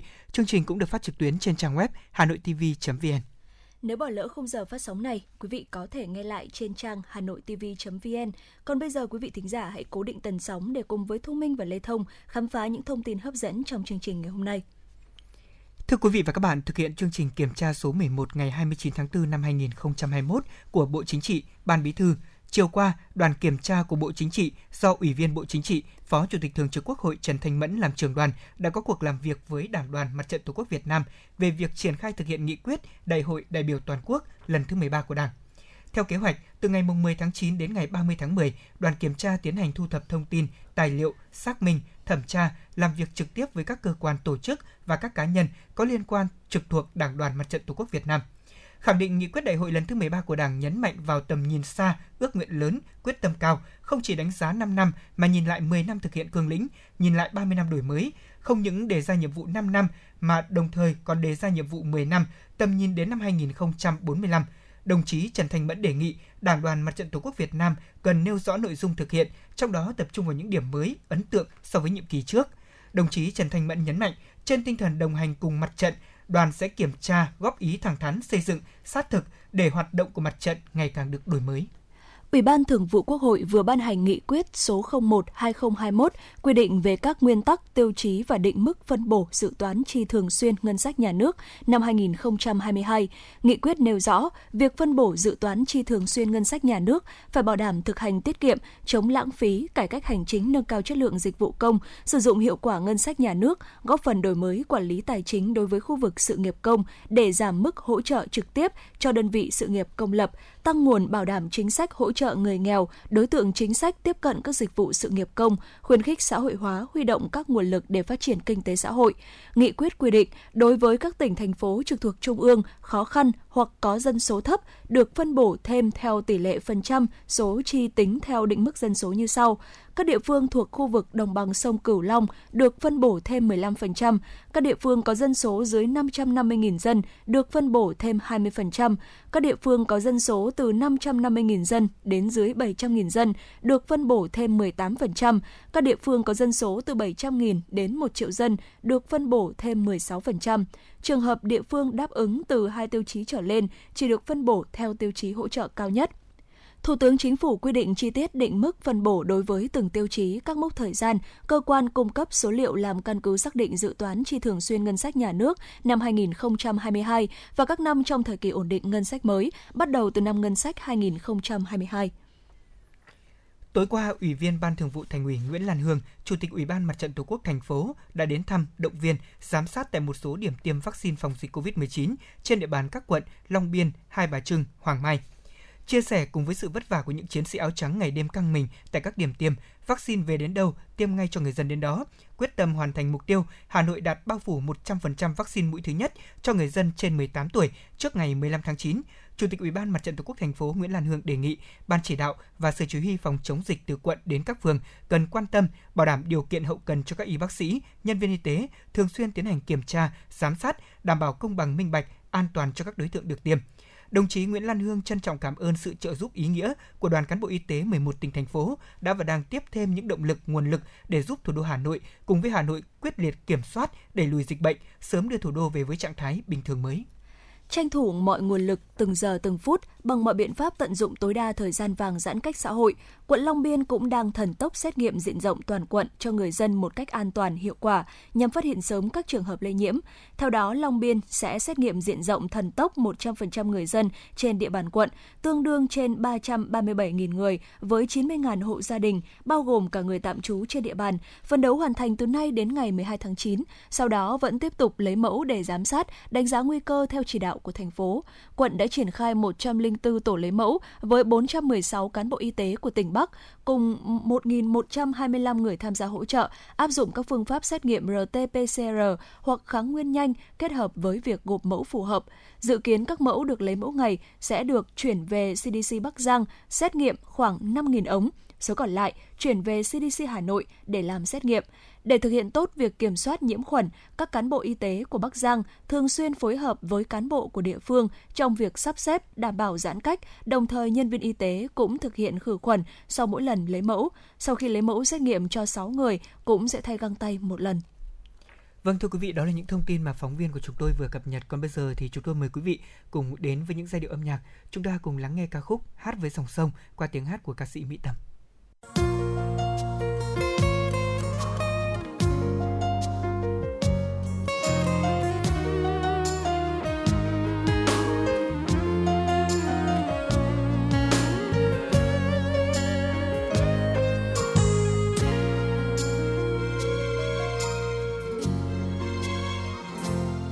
Mỗi khi chiều về, em ngồi hát bên dòng sông.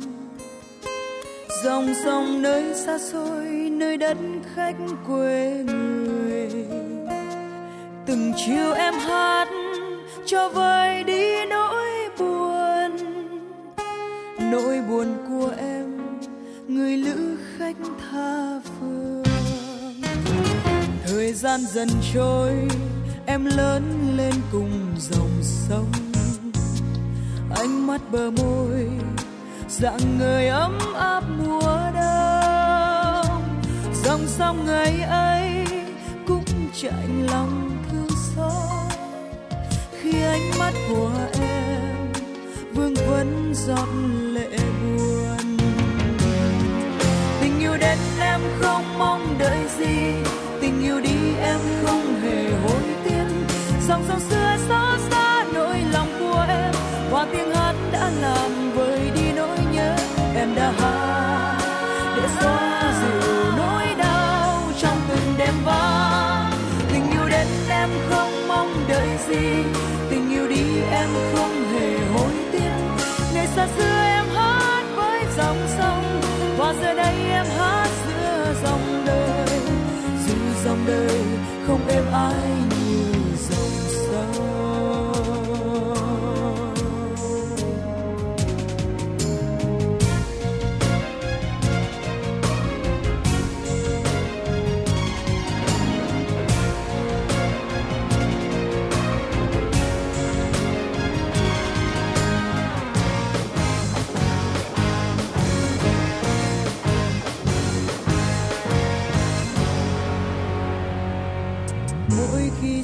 về, em ngồi hát bên dòng sông. Dòng sông nơi xa xôi, nơi đất khách quê người. Từng chiều em hát, cho vơi đi nỗi buồn. Nỗi buồn của em, người lữ khách tha phương. Thời gian dần trôi, em lớn lên cùng dòng sông. Ánh mắt bờ môi, dạng người ấm áp mùa đông. Dòng sông ngày ấy cũng chạnh lòng thương xót. Khi ánh mắt của em vương vấn giọt lệ buồn. Tình yêu đến em không mong đợi gì. Tình yêu đi em không hề hối tiếc. Dòng sông xưa xót tiếng hát đã làm vơi đi nỗi nhớ em đã hát để xóa dịu nỗi đau trong từng đêm vắng. Tình yêu đến em không mong đợi gì. Tình yêu đi em không hề hối tiếc. Ngày xa xưa em hát với dòng sông. Và giờ đây em hát giữa dòng đời. Dù dòng đời không êm ái đến em không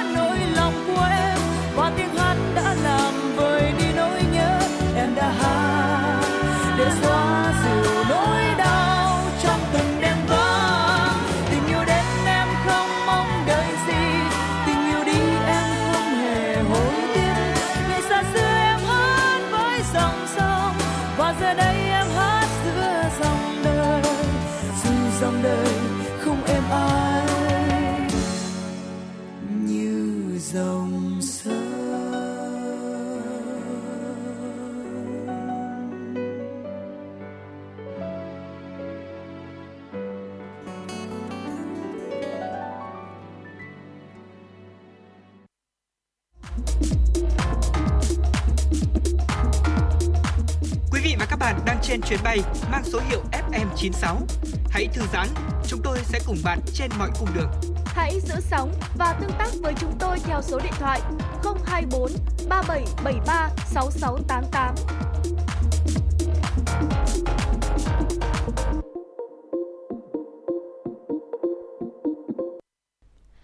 Thưa quý vị và các bạn, với cách làm sáng tạo, hợp lòng dân, việc xây dựng mô hình ngõ xóm tự quản an toàn trong phòng chống dịch COVID-19 của huyện Ba Vì bước đầu đã có hiệu quả tích cực, khẳng định quyết tâm và sự đoàn kết đồng thuận cao của hệ thống chính trị và người dân, tạo nên thành trì vững chắc vùng nông thôn phía Tây thủ đô trong cuộc chiến đẩy lùi đại dịch COVID-19. Sau đây, mời quý vị và các bạn đến với phóng sự Hiệu quả mô hình ngõ xóm tự quản an toàn phòng chống dịch COVID-19. Thưa quý vị và các bạn, tiếp tục thể hiện quyết tâm cùng hệ thống chính trị và nhân dân thủ đô trong cuộc chiến đẩy lùi đại dịch COVID-19, huyện Ba Vì đã có cách làm sáng tạo từ việc xây dựng các mô hình ngõ xóm tự quản an toàn. Mô hình đã được triển khai rộng khắp tại 209 thôn trên địa bàn các xã thị trấn. Mô hình ngõ xóm tự quản an toàn đang tạo nên khí thế thi đua trong cuộc chiến đẩy lùi đại dịch COVID-19. Trước những diễn biến phức tạp của dịch bệnh, Hà Nội xuất hiện nhiều ca nhiễm trong cộng đồng không rõ nguồn lây, thực hiện chỉ thị số 05 của Ban Thường vụ Thành ủy Hà Nội và công điện số 17, số 18 của Ủy ban nhân dân thành phố Hà Nội đã chỉ đạo chính quyền các địa phương cần triển khai đồng bộ những mô hình hay có hiệu quả trong phòng chống dịch bệnh tại cơ sở như mô hình cách ly 3 lớp, 4 tại chỗ và thôn làng, tổ dân phố, khu dân cư tự quản tại các quận huyện – Chủ trương này của thành phố Hà Nội đang được huyện Ba Vì khẩn trương thực hiện bằng việc triển khai cuộc vận động xóm tự quản an toàn phòng chống COVID-19 đến 31 xã thị trấn trên địa bàn huyện. Theo đó, Thường trực huyện ủy Ba Vì đã chỉ đạo Ban dân vận huyện ủy triển khai chủ trương trên đến 31 xã thị trấn, duyệt và thiết lập các tấm biển xanh treo tại các xóm tự quản để tuyên truyền người dân thực hiện tốt công tác phòng chống dịch, đồng thời đặt in thống nhất trong toàn huyện – Thường trực huyện ủy Ba Vì đã chỉ đạo các xã thị trấn phổ biến tuyên truyền trong toàn dân và tổ chức lấy ý kiến các hộ dân trong các xóm để thống nhất đăng ký xóm tự quản an toàn. Đảng ủy các xã tổng hợp số lượng xóm đăng ký, gửi ban dân vận huyện ủy để đặt in, treo tại các xóm để người dân cùng thực hiện có hiệu quả cuộc vận động. Ông Nguyễn Đức Anh, Phó Chủ tịch Ủy ban Nhân dân huyện Ba Vì cho biết. Trên tinh thần chung thì đối với công tác phòng chống dịch Ba Vì thì hết sức là quyết liệt và nghiêm túc theo chỉ đạo của ban chỉ đạo phòng chống dịch quốc gia. Để trong đó là các cái chỉ đạo của thành ủy và của ủy ban dân thành phố. Đặc biệt là qua mấy cái chỉ đạo công điện của chủ tịch ủy ban thành phố. Thì công tác phòng chống dịch trên bao vì là được triển khai đến tất cả các cấp các ngành, trong ban chỉ đạo và các địa phương. Trong đó thì đặc biệt tập trung và nhấn mạnh nhất vẫn là công tác tuyên truyền. Tuyên truyền để người dân rồi cán bộ đảng viên rồi các cơ quan đơn vị tất cả trên địa bàn là phải hiểu nắm được cái quy định về công tác phòng chống dịch.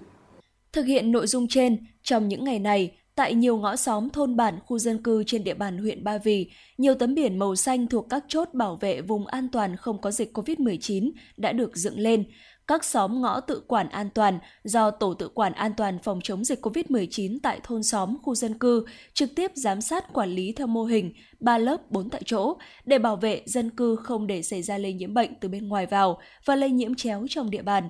Theo thống kê của Ban dân vận huyện ủy, tính đến chiều ngày 8 tháng 8 năm 2021, toàn huyện đã có tổng số 1.809 mô hình tự quản được thành lập với 73.102 hộ gia đình tham gia, đạt tỷ lệ 88,3%. Trong đó có 1.799 người làm tổ trưởng, 1.813 người là tổ phó, 1.767 người làm thư ký. Có 4 xã thị trấn được chọn là mô hình điểm gồm Chu Minh, Thụy An, Tiên Phong và thị trấn Tây Đằng với 490 biển xanh. Ngõ xóm tự quản an toàn được dựng lên tại các điểm chốt ra vào ngõ xóm để tuyên truyền người dân thực hiện tốt công tác phòng chống dịch. Tại thị trấn Tây Đằng, đến nay, toàn thị trấn đã thành lập được 138 tổ tự quản phòng chống dịch bệnh ở 138 xóm ngõ và thiết lập chốt vùng xanh tại tất cả các thôn xóm ngõ, Tổ trưởng tổ tự quản là bí thư tri bộ, trưởng các ngõ, các thành viên là cán bộ, đảng viên và nhân dân tự nguyện tham gia. Ngay sau khi đi vào hoạt động, các tổ tự quản đã phân công lịch trực để duy trì hoạt động tự quản trong công tác phòng chống dịch bệnh. Hầu hết nhân dân trên địa bàn thị trấn đều phấn khởi và nhiệt tình hưởng ứng cuộc vận động ngõ tự quản an toàn, không có dịch COVID-19. Ông Nguyễn Viết Hạnh, Tổ trưởng Tổ kiểm soát dịch khu vực tỉnh lộ 416 cho biết. Thực hiện cái sự chỉ đạo của sở chỉ huy phòng chống dịch của ủy ban dân huyện Ba Vì thì ủy ban dân thị trấn Tây Đằng có lập cái chốt ở đường 412 để thứ nhất là hướng dẫn bà con và tất cả các phương tiện đi lại về cái quy trình phòng chống dịch theo đúng cái nội dung mà ban chỉ huy phòng chống dịch của ủy ban dân huyện cũng như à, ban chỉ huy phòng chống dịch của của ủy ban dân thị trấn Tây Đằng đã đề ra đa số người dân đều là chấp hành tốt cái chủ trương chính sách của đảng, nhà nước, của ban chỉ huy huyện và ban chỉ huy thị trấn đề ra nhưng bên cạnh đó cũng vẫn còn một số đối tượng chưa hiểu được cái tầm quan trọng của việc phòng chống dịch Covid-19. Thứ nhất là đối với các phương tiện giao thông mà được dán cái QR code thì chúng tôi đã test nếu không có luồng đi vào khu vực mà chúng tôi quản lý thì chúng tôi sẽ yêu cầu là phương tiện đó quay đầu. Cái thứ hai, đối với những người không đầy đủ giấy tờ thì chúng tôi cũng yêu cầu các phương tiện quay đầu và trở về, không cho vào qua chốt. Tại các chốt, nội quy phòng chống dịch được đề ra và người dân được tuyên truyền tuân thủ nghiêm ngặt. Theo đó, tất cả người lạ ra vào đều phải khai báo y tế, thực hiện nghiêm nguyên tắc 5K. Người vận chuyển hàng hóa đến chỉ được giao tại bàn chốt trực. Người dân muốn ra khỏi khu vực phải có giấy đi đường, giấy công tác, phiếu đi chợ. Các lối ra vào được rào lại. Chỉ còn một lối đi duy nhất. Tại đây, tổ COVID-19 cộng đồng cùng với người dân ở thôn xóm, khu dân cư cử người tham gia trực chốt, giữ gìn, cùng bảo vệ thôn xóm, phấn đấu không để dịch bệnh xảy ra. Hầu hết mọi người đều đồng lòng vui vẻ, tự nguyện, thực hiện các nội quy, nhắc nhở lẫn nhau nhằm bảo vệ thôn xóm của mình. Anh Nguyễn Hoàng Minh, người dân, chia sẻ. Theo lịch thì tôi hôm nay cũng đi uh, uh, thôn thì phát cho cái giấy ờ, để đi uh, mua hàng. Thì ờ, hôm nay đến địch ờ, trong nhà nó cũng hết ờ, rau cỏ mấy thức ăn thì tôi cũng đi ra chợ đây để mua ít rau rau. như là các hàng cần mua thì cũng hai ba ngày thì tôi mới đi một lần thôi. À, đợt này thì nó cũng rất là dịch nó rất là ngặt thì đâm ra tôi cũng hạn chế đi lại lắm. Ừ, cần thiết thì tôi mới đi thôi. Những chốt xanh, xóm tự quản an toàn đang được thành lập tại các ngõ xóm khu dân cư trên địa bàn huyện Ba Vì đã thể hiện sự chủ động phòng ngừa, kịp thời chỉ đạo của lãnh đạo huyện Ba Vì trước những diễn biến phức tạp của dịch bệnh COVID-19 ở thời điểm hiện nay, đồng thời còn thể hiện sự đoàn kết, sức mạnh của toàn dân do chính người dân tham gia giữ gìn chốt, nỗ lực phấn đấu không để xảy ra dịch, giúp giảm áp lực cho chính quyền, nâng cao ý thức trong việc chung tay, chung sức phòng chống dịch bệnh.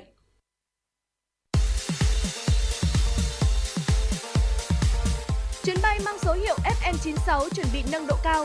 Quý khách hãy thắt dây an toàn, sẵn sàng trải nghiệm những cung bậc cảm xúc cùng FM96.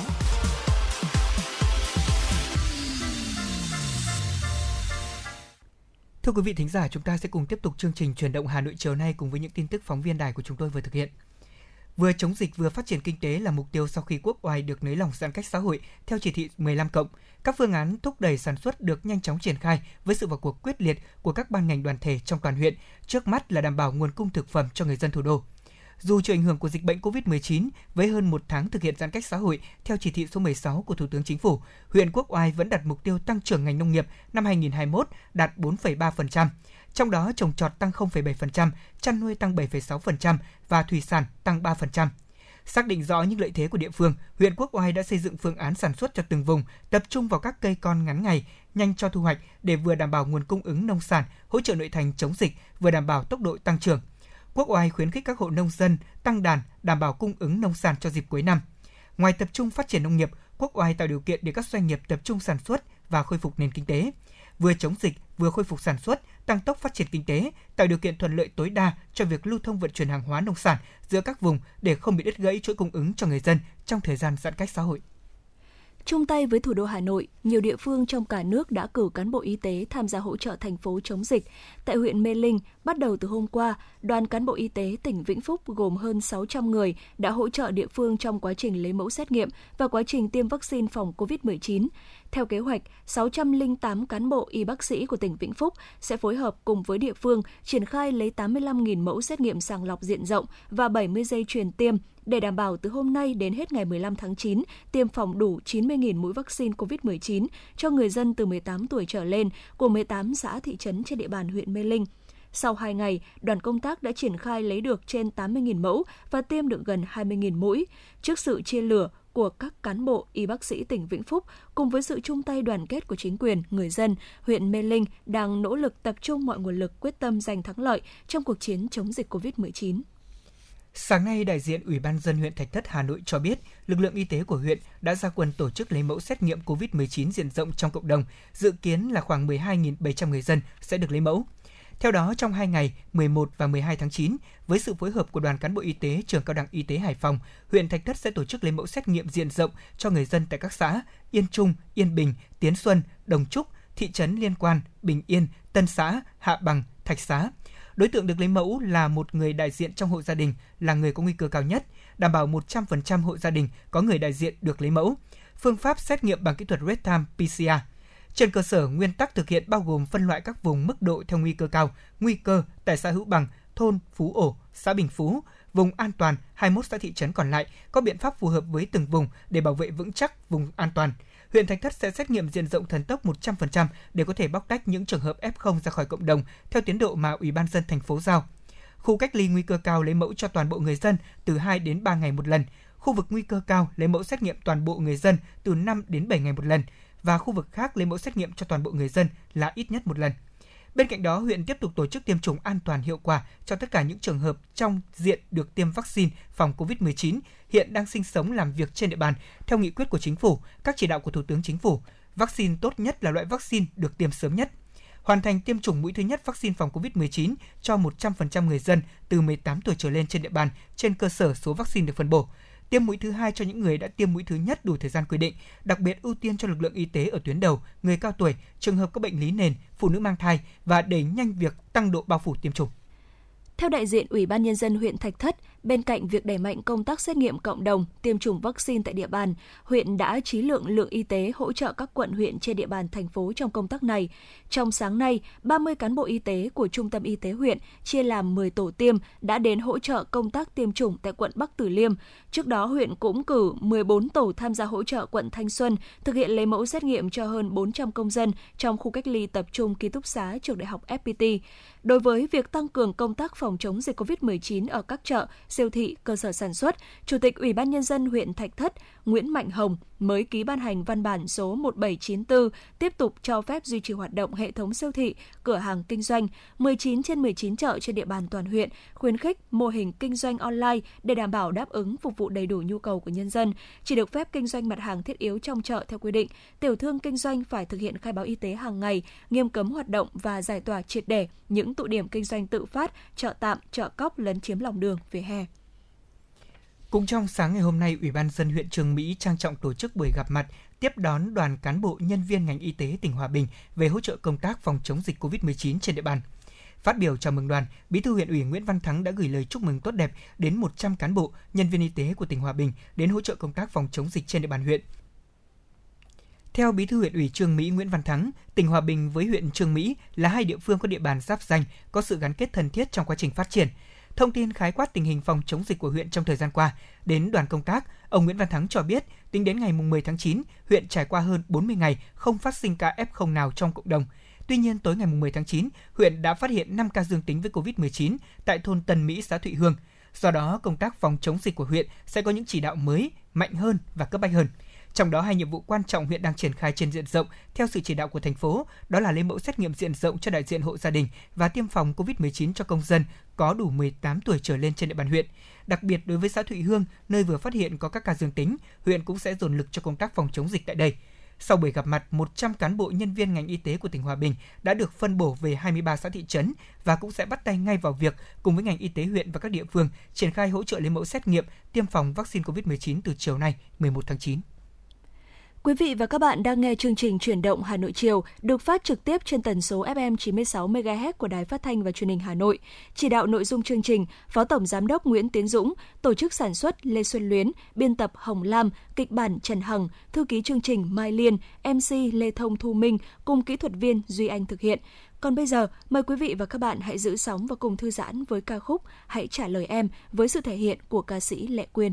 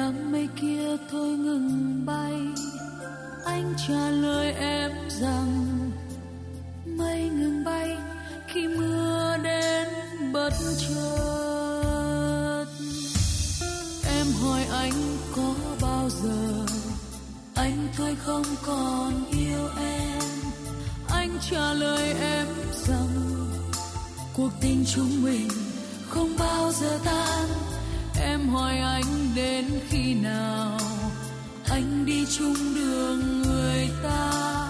Anh cười với em rằng, tình yêu đôi ta mãi chung một đường.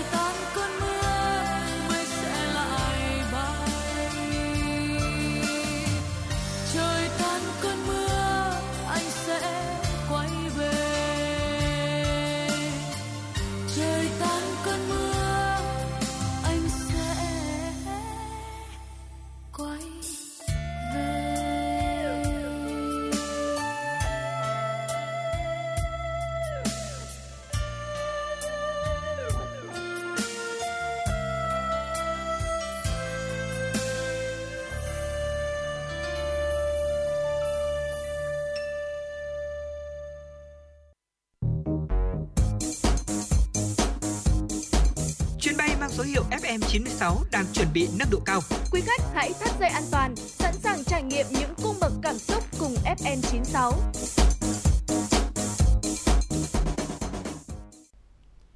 Quý vị và các bạn thân mến, cố Thủ tướng Phạm Văn Đồng đã từng chỉ ra rằng nghề dạy học là nghề cao quý vào bậc nhất trong các nghề cao quý. Nghề dạy học là một nghề sáng tạo vào bậc nhất trong các nghề sáng tạo, vì nó tạo ra những con người sáng tạo, Người thầy với tâm hồn trong sáng, với lý tưởng cao cả, tất cả vì học sinh thân yêu đã mang đến cho đời những kiến thức hay, những bài học giá trị, ươm mầm cho thế hệ tương lai.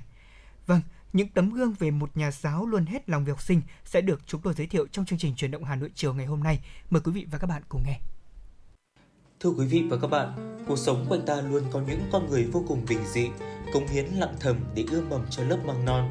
Đó chính là những thầy cô tổng phụ trách đội. Trong đó tiêu biểu ở thị xã Sơn Tây là cô giáo Đặng Thị Hạnh, giáo viên tổng phụ trách trường trung học cơ sở Trung Sơn Trầm, thị xã Sơn Tây, tấm gương sáng của sự nỗ lực phấn đấu không ngừng, yêu nghề mến trẻ, một giáo viên tâm huyết với sự nghiệp chồng người. Cô Đặng Thị Hạnh là một giáo viên dạy giỏi ở trường. Cô luôn mang trong mình lòng yêu nghề, mến trẻ. Cô đến với nghề sư phạm, trở thành giáo viên có lẽ là một cơ duyên. Nhớ lại ngày cô cho biết, ngày trước suy nghĩ của mình đơn giản lắm. Từ thời còn là học sinh, cô Hạnh thấy thầy cô của mình đứng trên bục giảng nên rất thích. Một ngày nào đó cũng được cầm trên tay những viên phấn trắng đứng giảng bài. Niềm yêu thích nghề giáo cứ như thế ấp ủ trong suốt quá trình là học sinh và cuối cùng cô quyết định theo nghề sư phạm. Ừ, cái ngày mà cái học lớp 11, 12 ấy, thực ra cái suy nghĩ của mình lúc đó nó cũng đơn giản lắm. Đấy là cũng ờ, ờ, cũng thấy yêu nghề là một vì nhìn thấy các thầy cô đứng trên bục giảng thì cũng cũng say mê lắm, cũng mong muốn lắm. Và sau đó thì cũng ờ, thêm được sự tư vấn và định hướng của bố mẹ cho nên là mình thì à, đã chọn ờ, nghề sư phạm. Sau khi ra trường, cô được phân công về công tác tại trường trung học cơ sở Tốt Động, huyện Trương Mỹ. Qua một số đơn vị công tác, giờ cô trở thành cô giáo dạy văn được rất nhiều thế hệ học sinh ở Sơn Tây yêu mến. Hơn 20 năm qua, trong quá trình giảng dạy, cô luôn truyền đạt những kinh nghiệm, kiến thức của mình cho các em học sinh bằng cả trái tim, cả tấm lòng, hết mực quan tâm yêu thương học trò. Cô giáo Đặng Thị Hạnh luôn kiên trì, nhẫn nại, nỗ lực tìm tòi phương pháp mới sinh động, có hiệu quả để vận dụng vào việc giảng dạy sao cho học sinh hiểu bài và tiếp thu bài một cách nhanh nhất, hiệu quả nhất. Là giáo viên dạy ngữ văn, cô luôn chăn trở, suy nghĩ làm sao để truyền đạt được hết những cảm xúc của từng lời văn đến học sinh. Từ đó cô mạnh dạn học hỏi kinh nghiệm từ các thầy cô đi trước, tích cực tham gia các cuộc thao giảng, dự giờ đồng nghiệp để tích lũy thêm kinh nghiệm cho bản thân từ kinh nghiệm chuyên môn tích lũy hàng năm. Đặc biệt, cô luôn tìm cách gần gũi hơn để nắm bắt tâm tư học sinh, từ đó khơi gợi cảm giác thích thú học tập từ trong chính các em. À, với mình thì mình nghĩ rằng để học tốt môn ngữ văn này có lẽ học sinh cần phải yêu thích môn học. À, thứ hai là gì? Các em phải phải à, đọc nhiều, à, đọc nhiều, viết nhiều thì cái khả năng ngôn từ của các em nó sẽ À, tăng lên, tiến bộ hơn rất nhiều. Còn với người thầy thì có lẽ để cho học sinh yêu quý môn học thì điều đầu tiên các thầy cô phải truyền được cho cho học sinh cái cảm hứng đối với môn học. Và khi có cảm hứng, khi yêu thích môn học rồi thì các em sẽ cố gắng nỗ lực hơn rất nhiều. Không chỉ giỏi chuyên môn, được sự tin tưởng của ban giám hiệu nhà trường, bằng kinh nghiệm, sự vững vàng và niềm hăng say trao dồi trí thức, cô tham gia các hoạt động đoàn đội của trường và trở thành cô giáo tổng phụ trách được rất nhiều thế hệ học sinh yêu mến. Bằng niềm hăng say, sự năng động của mình, cô đưa phong trào của nhà trường trở thành một trong những đơn vị đi đầu thị xã và thành phố. Với những công hiến đó, cô Hạnh được nhận nhiều bằng khen, giấy khen của thị xã và thành phố. Cô từng đạt giải nhất trong hội thi giáo viên làm tổng phụ trách đội giỏi cấp thành phố. Nhiều năm liền được công nhận danh hiệu giáo viên tổng phụ trách tiêu biểu cấp thành phố. Những thành tích mà học sinh đạt được vừa là niềm tự hào, vừa là động lực thúc đẩy cô trong quá trình dạy học. Bên cạnh cái công việc giảng dạy thì mình còn được à, giao một công việc khác, đó là tổng phụ trách đội của nhà trường. Thế thì à, từ hồi về trường Chu Sơn Trầm này mình về trường được khoảng 15 năm. Thời gian làm tổng phụ trách thì được khoảng 14 năm. Gắn bó với cái công việc này thì à, uh, có có thể là mình cũng có cái đóng góp một phần để đưa cái công tác đội của trường trung học cơ sở trương Sơn Trầm uh, lên được một cái tầm cao hoặc là luôn luôn uh, được đánh giá là một trong số những lá cờ đầu trong công tác đội của thị xã Sơn Tây. Khá bận rộn nhưng cô Hạnh luôn sắp xếp cho mình một quỹ thời gian khoa học, hợp lý, giờ nào việc ấy, vừa hoàn thành nhiệm vụ của người phụ trách, vừa làm tròn trách nhiệm của người vợ, người mẹ trong gia đình. Và mọi công việc dưới đôi bàn tay khéo léo của cô đều mang lại kết quả tốt đẹp, cô Hạnh tâm sự. Để có thể hoàn thành tốt được cái công việc ở nơi công tác lại hoàn thành tốt công việc gia đình thì điều đầu tiên có lẽ phải nhận được sự cảm thông. Cảm thông từ phía chính gia đình của mình sự hỗ trợ từ phía gia đình đặc biệt đó là từ người chồng. Và thứ hai là sự uh, ủng hộ của những đứa con. Mình thì được cái là chồng thì thường là giúp trong cái công việc gia đình các con thì cũng biết là công việc của mẹ thường, thông thường là bận rộn, cho nên các con cũng thường tự giác. Đó là điều thứ hai. Và điều thứ ba, có lẽ là mình cũng phải sắp xếp công việc hài hòa giữa công việc gia đình và công việc nhà trường. Chỉ khi ừ, sắp xếp hài hòa và khi nhận được sự ủng hộ từ phía gia đình thì mình mới có thể hoàn thành tốt tất cả những thiên chức làm vợ, làm mẹ cộng với công việc ngoài xã hội cứ mỗi mùa tiệu trường hay dịp tri ân thầy cô về là trên bàn của cô ngập tràn những bông hoa lời chúc mừng của những học sinh cũ phụ huynh cũ còn điều gì tốt đẹp hơn đối với người giáo viên là nhận được những tình cảm chân thật nhất của học trò năm xưa em Nguyễn Phương Thảo học sinh trường Trung học cơ sở Trung Sơn Trầm chia sẻ. Thì cô Hạnh là một người không chỉ là một người giáo viên mà còn là một người mẹ của chúng con. Cô rất là luôn luôn tâm huyết với nghề, quan tâm đến học sinh và đặc biệt là cô luôn luôn quan tâm đến những cái điều nhỏ nhặt nhất kể từ những cái mà học tập hay là uh, mặc dù cô không phải cô giáo chủ nhiệm đâu nhưng mà cô cũng rất là quan tâm đến những cái hành động của chúng con để cô góp ý và thật sự là con thấy cô rất là hiền từ như một người mẹ thứ hai của con vậy ạ. Không những được thế hệ học sinh yêu mến, cô còn được sự tin yêu của những đồng nghiệp trong trường. Đánh giá về cô Hạnh, cô Khuất Thị Hồng Vân, hiệu trưởng trường Trung học cơ sở Trung Sơn Trầm cho biết. Với vai trò là một người tổng phụ trách đội thì đồng chí Đặng Thị Hạnh đã luôn nỗ lực và không ngừng đổi mới, sáng tạo trong cách thức tổ chức các hoạt động linh hoạt trong cách nhìn, cách đánh giá, cách phát hiện tài năng của các em học sinh. Từ đó, cô đã định hướng, bồi dưỡng, tạo điều kiện cho các em phát triển năng lực bản thân, bám sát nhiệm vụ mỗi năm học. Đồng chí đã luôn tìm kiếm những giải pháp, tổ chức những mô hình, những cách làm để mang lại hiệu quả cao trong công tác đội. Với những tâm huyết và sáng tạo của giáo viên làm tổng phụ trách đội, đồng chí Đặng Thị Hạnh đã vinh dự 5 năm liền được tặng bằng khen của Trung ương Đoàn Thanh niên Cộng sản Hồ Chí Minh. Chúng tôi đánh giá rất cao những công lao mà đồng chí Hạnh đã đóng góp cho nhà trường qua mảng hoạt động đội của những năm gần đây. Để nâng cao chất lượng dạy học thì người giáo viên đóng vai trò hết sức quan trọng. Những tấm gương tiêu biểu như cô giáo Đặng Thị Hạnh đã góp phần đưa sự nghiệp giáo dục đào tạo ngày một phát triển, đáp ứng với sự nghiệp giáo dục hiện nay của đất nước.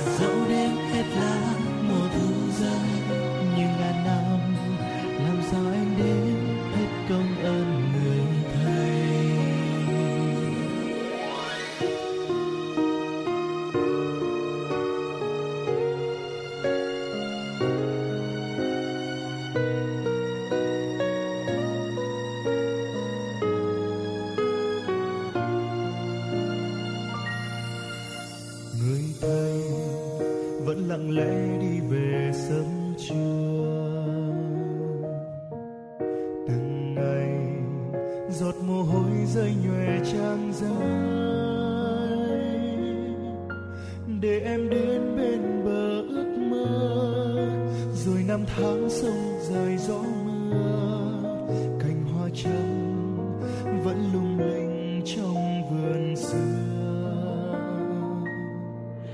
Đường tay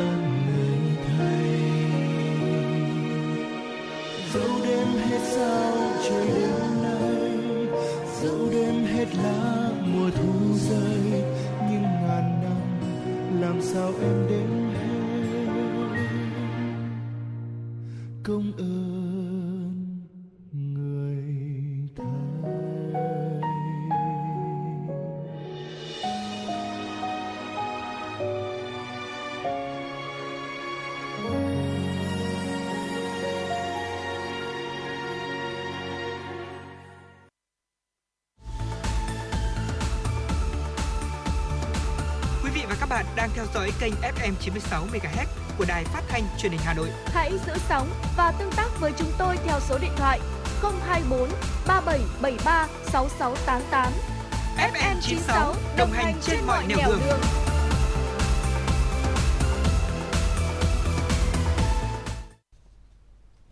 Thưa quý vị và các bạn, chúng tôi xin được tiếp tục gửi tới quý vị và các bạn những thông tin đáng chú ý.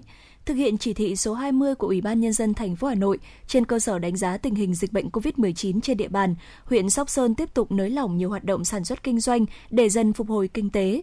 Thông tin từ Ủy ban nhân dân huyện Sóc Sơn cho biết, địa phương tiếp tục nới lỏng giãn cách xã hội và cho phép vận hành trở lại nhiều nhóm lĩnh vực sản xuất kinh doanh. Cụ thể, từ ngày 11 tháng 9, huyện cho phép hoạt động trở lại cơ sở sửa chữa, kinh doanh điện tử, điện lạnh, điện máy, cơ sở, cửa hàng sửa chữa máy móc, phương tiện, cửa hàng bán văn phòng phẩm, nhà sách, hiệu photocopy, phục vụ công tác dạy và học. Đặc biệt, huyện cho phép các cửa hàng kinh doanh dịch vụ ăn được phép mở cửa trở lại nhưng chỉ bán đồ mang về. Cửa hàng cắt tóc nam cũng được hoạt động kể từ ngày 11 tháng 9 nhưng không có quá 3 khách hàng tại cùng một thời điểm. Các công trình xây dựng dân dụng cũng được phép thi công trở lại tại các hộ gia đình thuộc các xã có nguy cơ lây lan dịch thấp. Trong số này có các xã Bắc Sơn, Nam Sơn, Hồng Kỳ, Trung Giã, Phủ Linh, Tiên Dược, Hiển Ninh, Tân Hưng, Bắc Phú, Việt Long, Xuân Giang, Tân Minh, Đức Hòa, Đông Xuân và thị trấn Sóc Sơn. Huyện giao phòng quản lý đô thị hướng dẫn việc tổ chức thi công xây dựng tại các hộ gia đình. Theo tin từ Sở Y tế Hà Nội, tính từ 6 giờ đến 12 giờ ngày hôm nay, 11 tháng 9, trên địa bàn thành phố ghi nhận 28 ca dương tính mới, trong đó có 23 ca tại khu vực cách ly, 2 ca tại khu phong tỏa, 3 ca tại cộng đồng. Các ca mắc mới được phân bố tại 7 quận huyện, Thanh Xuân 7 ca, Thanh Trì 7 ca, Trường Mỹ 5 ca, Thường Tín 3 ca, Đan Phượng 2 ca, Hai Bà Trưng 2 ca, Hoàng Mai 2 ca và phân bố theo các chùm ca bệnh. Chùm F1 của các trường hợp ho sốt cộng đồng 23 ca, chùm ca những người trở về từ thành phố Hồ Chí Minh là 2 ca, chùm xét nghiệm sàng lọc khu vực nguy cơ 3 ca. Riêng 3 ca bệnh cộng đồng ghi nhận tại huyện Thường Tín phát hiện qua xét nghiệm sàng lọc nguy cơ. Cộng dồn số mắc tại Hà Nội trong đợt dịch thứ tư từ ngày 27 tháng 4 đến nay là 3.755 ca, trong đó số mắc ghi nhận ngoài cộng đồng là 1.591 ca, số mắc là đối tượng đã được cách ly là 2.164 ca. Theo Sở Lao động Thương binh và Xã hội Hà Nội, từ đầu tháng 7 năm 2021 đến nay, tổng nguồn lực thành phố Hà Nội chi hỗ trợ an sinh xã hội cho người dân, người lao động, hộ gia đình có hoàn cảnh khó khăn do ảnh hưởng bởi dịch COVID-19 đã vượt 1.000 tỷ đồng. Nguồn kinh phí từ ngân sách sấp xỉ 800 tỷ đồng để chi cho các đối tượng thuộc diện thụ hưởng các chính sách theo quy định của Trung ương và chính sách đặc thù của Hà Nội. Còn nguồn xã hội hóa gần 205 tỷ đồng để chi hỗ trợ đột xuất cho các đối tượng ngoài chính sách. Gói hỗ trợ an sinh xã hội của chính phủ gồm 12 nhóm chính sách. Đến thời điểm này, Hà Nội đã triển khai được 11 trên 12 nhóm, còn duy nhất nhóm chính sách hỗ trợ người sử dụng lao động đào tạo, bồi dưỡng, nâng cao trình độ, kỹ năng nghề để duy trì việc làm cho người lao động chưa đến với đối tượng thụ hưởng là do các cơ quan chức năng chưa nhận được hồ sơ nào đề nghị hỗ trợ. Đến cuối ngày hôm qua, toàn thành phố đã ra quyết định hỗ trợ cho gần 137.000 lao động tự do với số tiền hơn 205 tỷ đồng, 1,5 triệu đồng một người, tăng gần 7.000 người so với ngày 9 tháng 9. Như vậy, trong 10 ngày đầu tháng 9, toàn thành phố có thêm 44.000 lao động tự do được hỗ trợ.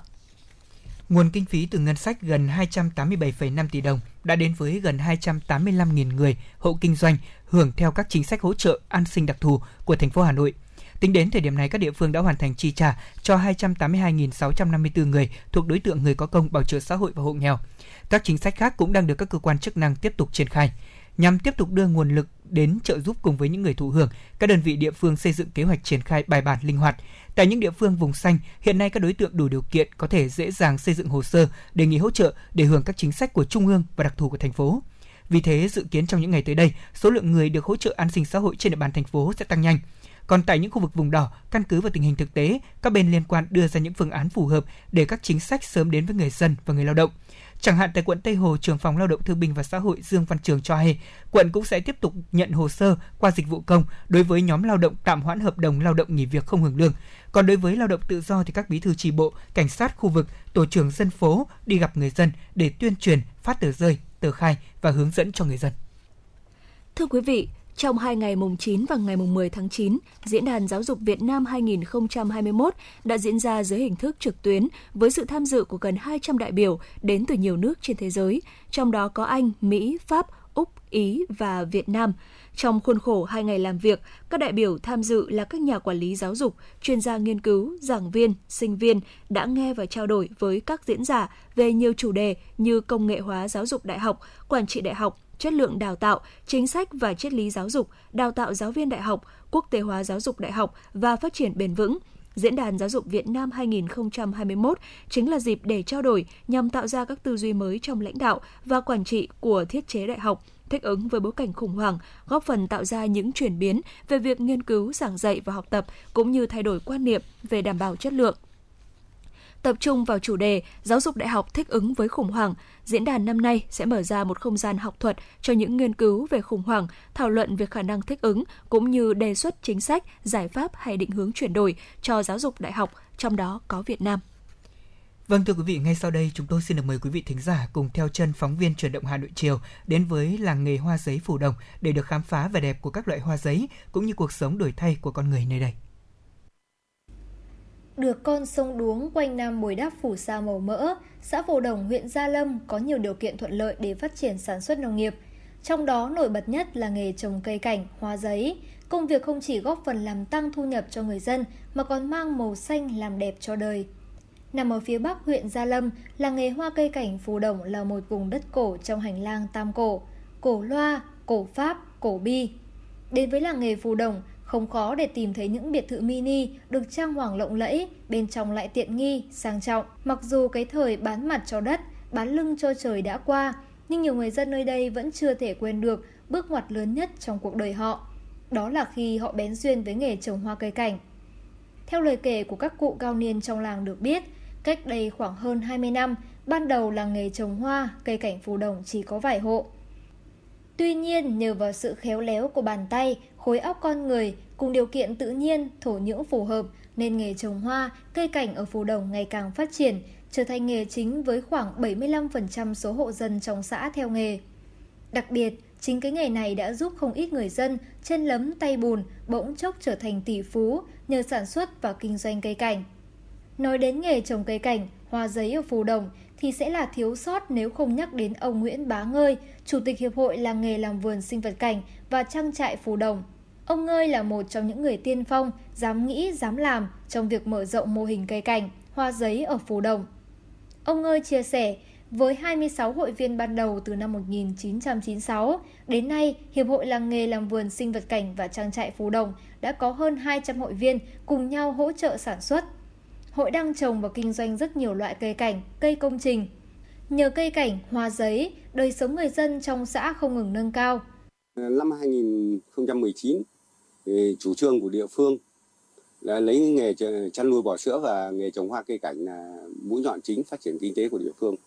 Từ đó chúng tôi đã ờ, phát triển nghề trồng hoa cây cảnh với đa dạng nhiều cái sản phẩm. Nhưng sau một thời gian chúng tôi thấy cây hoa giấy nó phù hợp với đồng đất của Phù Đồng, phù hợp với lao động của Phù Đồng. Cho nên chúng tôi đã lấy cây hoa giấy làm mũi nhọn chính trong nghề trồng hoa cây cảnh. Cây cảnh Phù Đồng có rất nhiều loại, nhưng chủ yếu có 5 nhóm chính. Nhóm cây thế, thần mộc như sung, si, lộc vừng. Nhóm cây trời lá như cau vua, trúc. Nhóm cây thế, thân lá, nhóm cây thân thảo và nhóm lan như phong lan hay địa lan. Cây cảnh phù đồng đang có mặt ở khắp nơi trong nước, từ Bắc chí Nam, thậm chí còn xuất sang các nước trong khu vực Đông Nam Á. Mỗi ngày ở phù đồng có hàng chục người tới hỏi mua cây cảnh, đồng thời trong làng cũng có khoảng 50 người chở cây cảnh đi các nơi giao bán. Trao đổi với chúng tôi, chị Nguyễn Thu Thanh, anh Nguyễn Văn Minh, xã Phù Đồng, huyện Gia Lâm cho biết. Diện tích của tôi là một mẫu rưỡi, mà trên diện tích của tôi là có một vạn ba trăm cây. Trước đây thì là uh, trên cái diện tích này của tôi là mỗi một xào của tôi là chỉ thu nhập được độ tạ 82 tạ thóc thôi. Thì tính ra là chỉ được vào độ 3 triệu tiền trên một xào thôi. Mình làm cũng có cái quy trình của nó là lúc mình ra mầm ra bầu rồi mình uh, thuê thêm công nhân mình làm thế nó cũng không có cái gì là vất vả lắm đâu thế còn thì về chăm sóc ấy thì nó cũng cũng đòi hỏi thêm một tí kỹ thuật nữa Phù Đồng là quê hương của Thánh Gióng, một trong tứ bất tử của tín ngưỡng dân gian Việt Nam. Tại đây hiện có lưu giữ hệ thống di tích liên quan đến truyền thuyết Thánh Gióng với 10 điểm di tích thành phần phân bố trên địa bàn 3 thôn của xã Phù Đồng, gồm di tích quốc gia đặc biệt đền Phù Đồng, đền Thượng, đền Hạ, Miếu Ban, đỉnh Hạ Mã, bãi soi bia. Bởi vậy, việc Ủy ban Nhân dân huyện Gia Lâm vừa công nhận là nghề cây cảnh, hoa giấy Phù Đồng là điều kiện để địa phương này vừa sản xuất nông nghiệp, vừa kết hợp phát triển du lịch cộng đồng. Ông Đinh Bá Thắng, bà Nguyễn Thị Tính, xã Phù Đồng, huyện Gia Lâm chia sẻ. Nhà nước đầu tư về đường trường trạm cho các cháu thì là quá mỹ mãn luôn. Chúng tôi cảm thấy các cháu bây giờ là cuộc sống là so với ngày xưa thì gấp hàng trăm hàng nghìn lần nhưng phải bây giờ nữa. Tất cả những các cái tầng lớp từ trẻ cho đến già chúng ta phải luôn luôn là có một cái ý thức thật là cao cả để giữ lại được những các cái thành quả mà làm được đến như bây giờ. Ông Phùng Xuân Việt, Bí thư Đảng ủy xã Phù Đồng khẳng định, xã Phù Đồng đã xác định hai dòng sản phẩm chính, một là du lịch văn hóa, trọng tâm là di tích quốc gia đặc biệt, đền Phù Đồng và các điểm di tích thành phần cùng lễ hội gióng. Dòng sản phẩm thứ hai là du lịch tham quan, trải nghiệm nông nghiệp, sinh thái nghỉ dưỡng gắn với du lịch hội nghị, hội thảo. Trong thời gian tới, xã Phù Đồng sẽ tập trung theo hướng hình thành các khu sinh thái, nghỉ dưỡng cuối tuần chất lượng cao, hình thành vùng sản xuất nông nghiệp, trong đó tập trung trồng, sản xuất, giới thiệu cây cảnh, hoa giấy. Đó sẽ là những sản phẩm đặc thù để thu hút khách du lịch đến với Phù Đồng trong thời gian tới. Ông Việt cho biết thêm. Chúng tôi cũng xác định là cái à, nhiệm vụ tập trung trong giai đoạn tới đó là thực hiện cái khâu đột phá. Đó là phát triển ờ, nông nghiệp hàng hóa kết hợp với du lịch để khai thác cái tiềm năng thế mạnh của Phù Đồng. Và để làm được cái việc này thì ờ, ngay trong ờ, năm 2021 này thì Đảng ủy cũng đã chỉ đạo Ủy ban nhân dân xã xây dựng cái kế hoạch phát triển cái sản xuất nông nghiệp hàng hóa theo vùng chuyên canh tập trung để định hướng nhân dân là chuyển đổi cái cơ cấu cây trồng. Hiện nay là Phù Đồng đã, đã gần 300 hecta cây ăn quả, hoa cây cảnh và chủ yếu là cây hoa giấy. Hoa giấy Phù Đồng hiện nay thì đã đi khắp đất nước phải nói là chúng tôi rất là vinh dự là năm 2020 được thành phố Hà Nội công nhận là làng nghề cây cảnh hoa giấy. Đây cũng là một cái điều kiện rất thuận lợi để nhân dân tiếp tục là đầu tư. và chúng tôi phát huy được cái thế mạnh là cái di tích đặc biệt quốc gia Phù Đồng và lễ hội gióng được công, được UNESCO công nhận là di sản văn hóa phi vật thể đại diện của nhân loại để đầu tư, phát triển cái du lịch à, tâm linh, du lịch văn hóa kết hợp với lại cái du lịch trải nghiệm à, vườn đồng để tạo ra cái giá trị gia tăng thêm cho sản xuất nông nghiệp.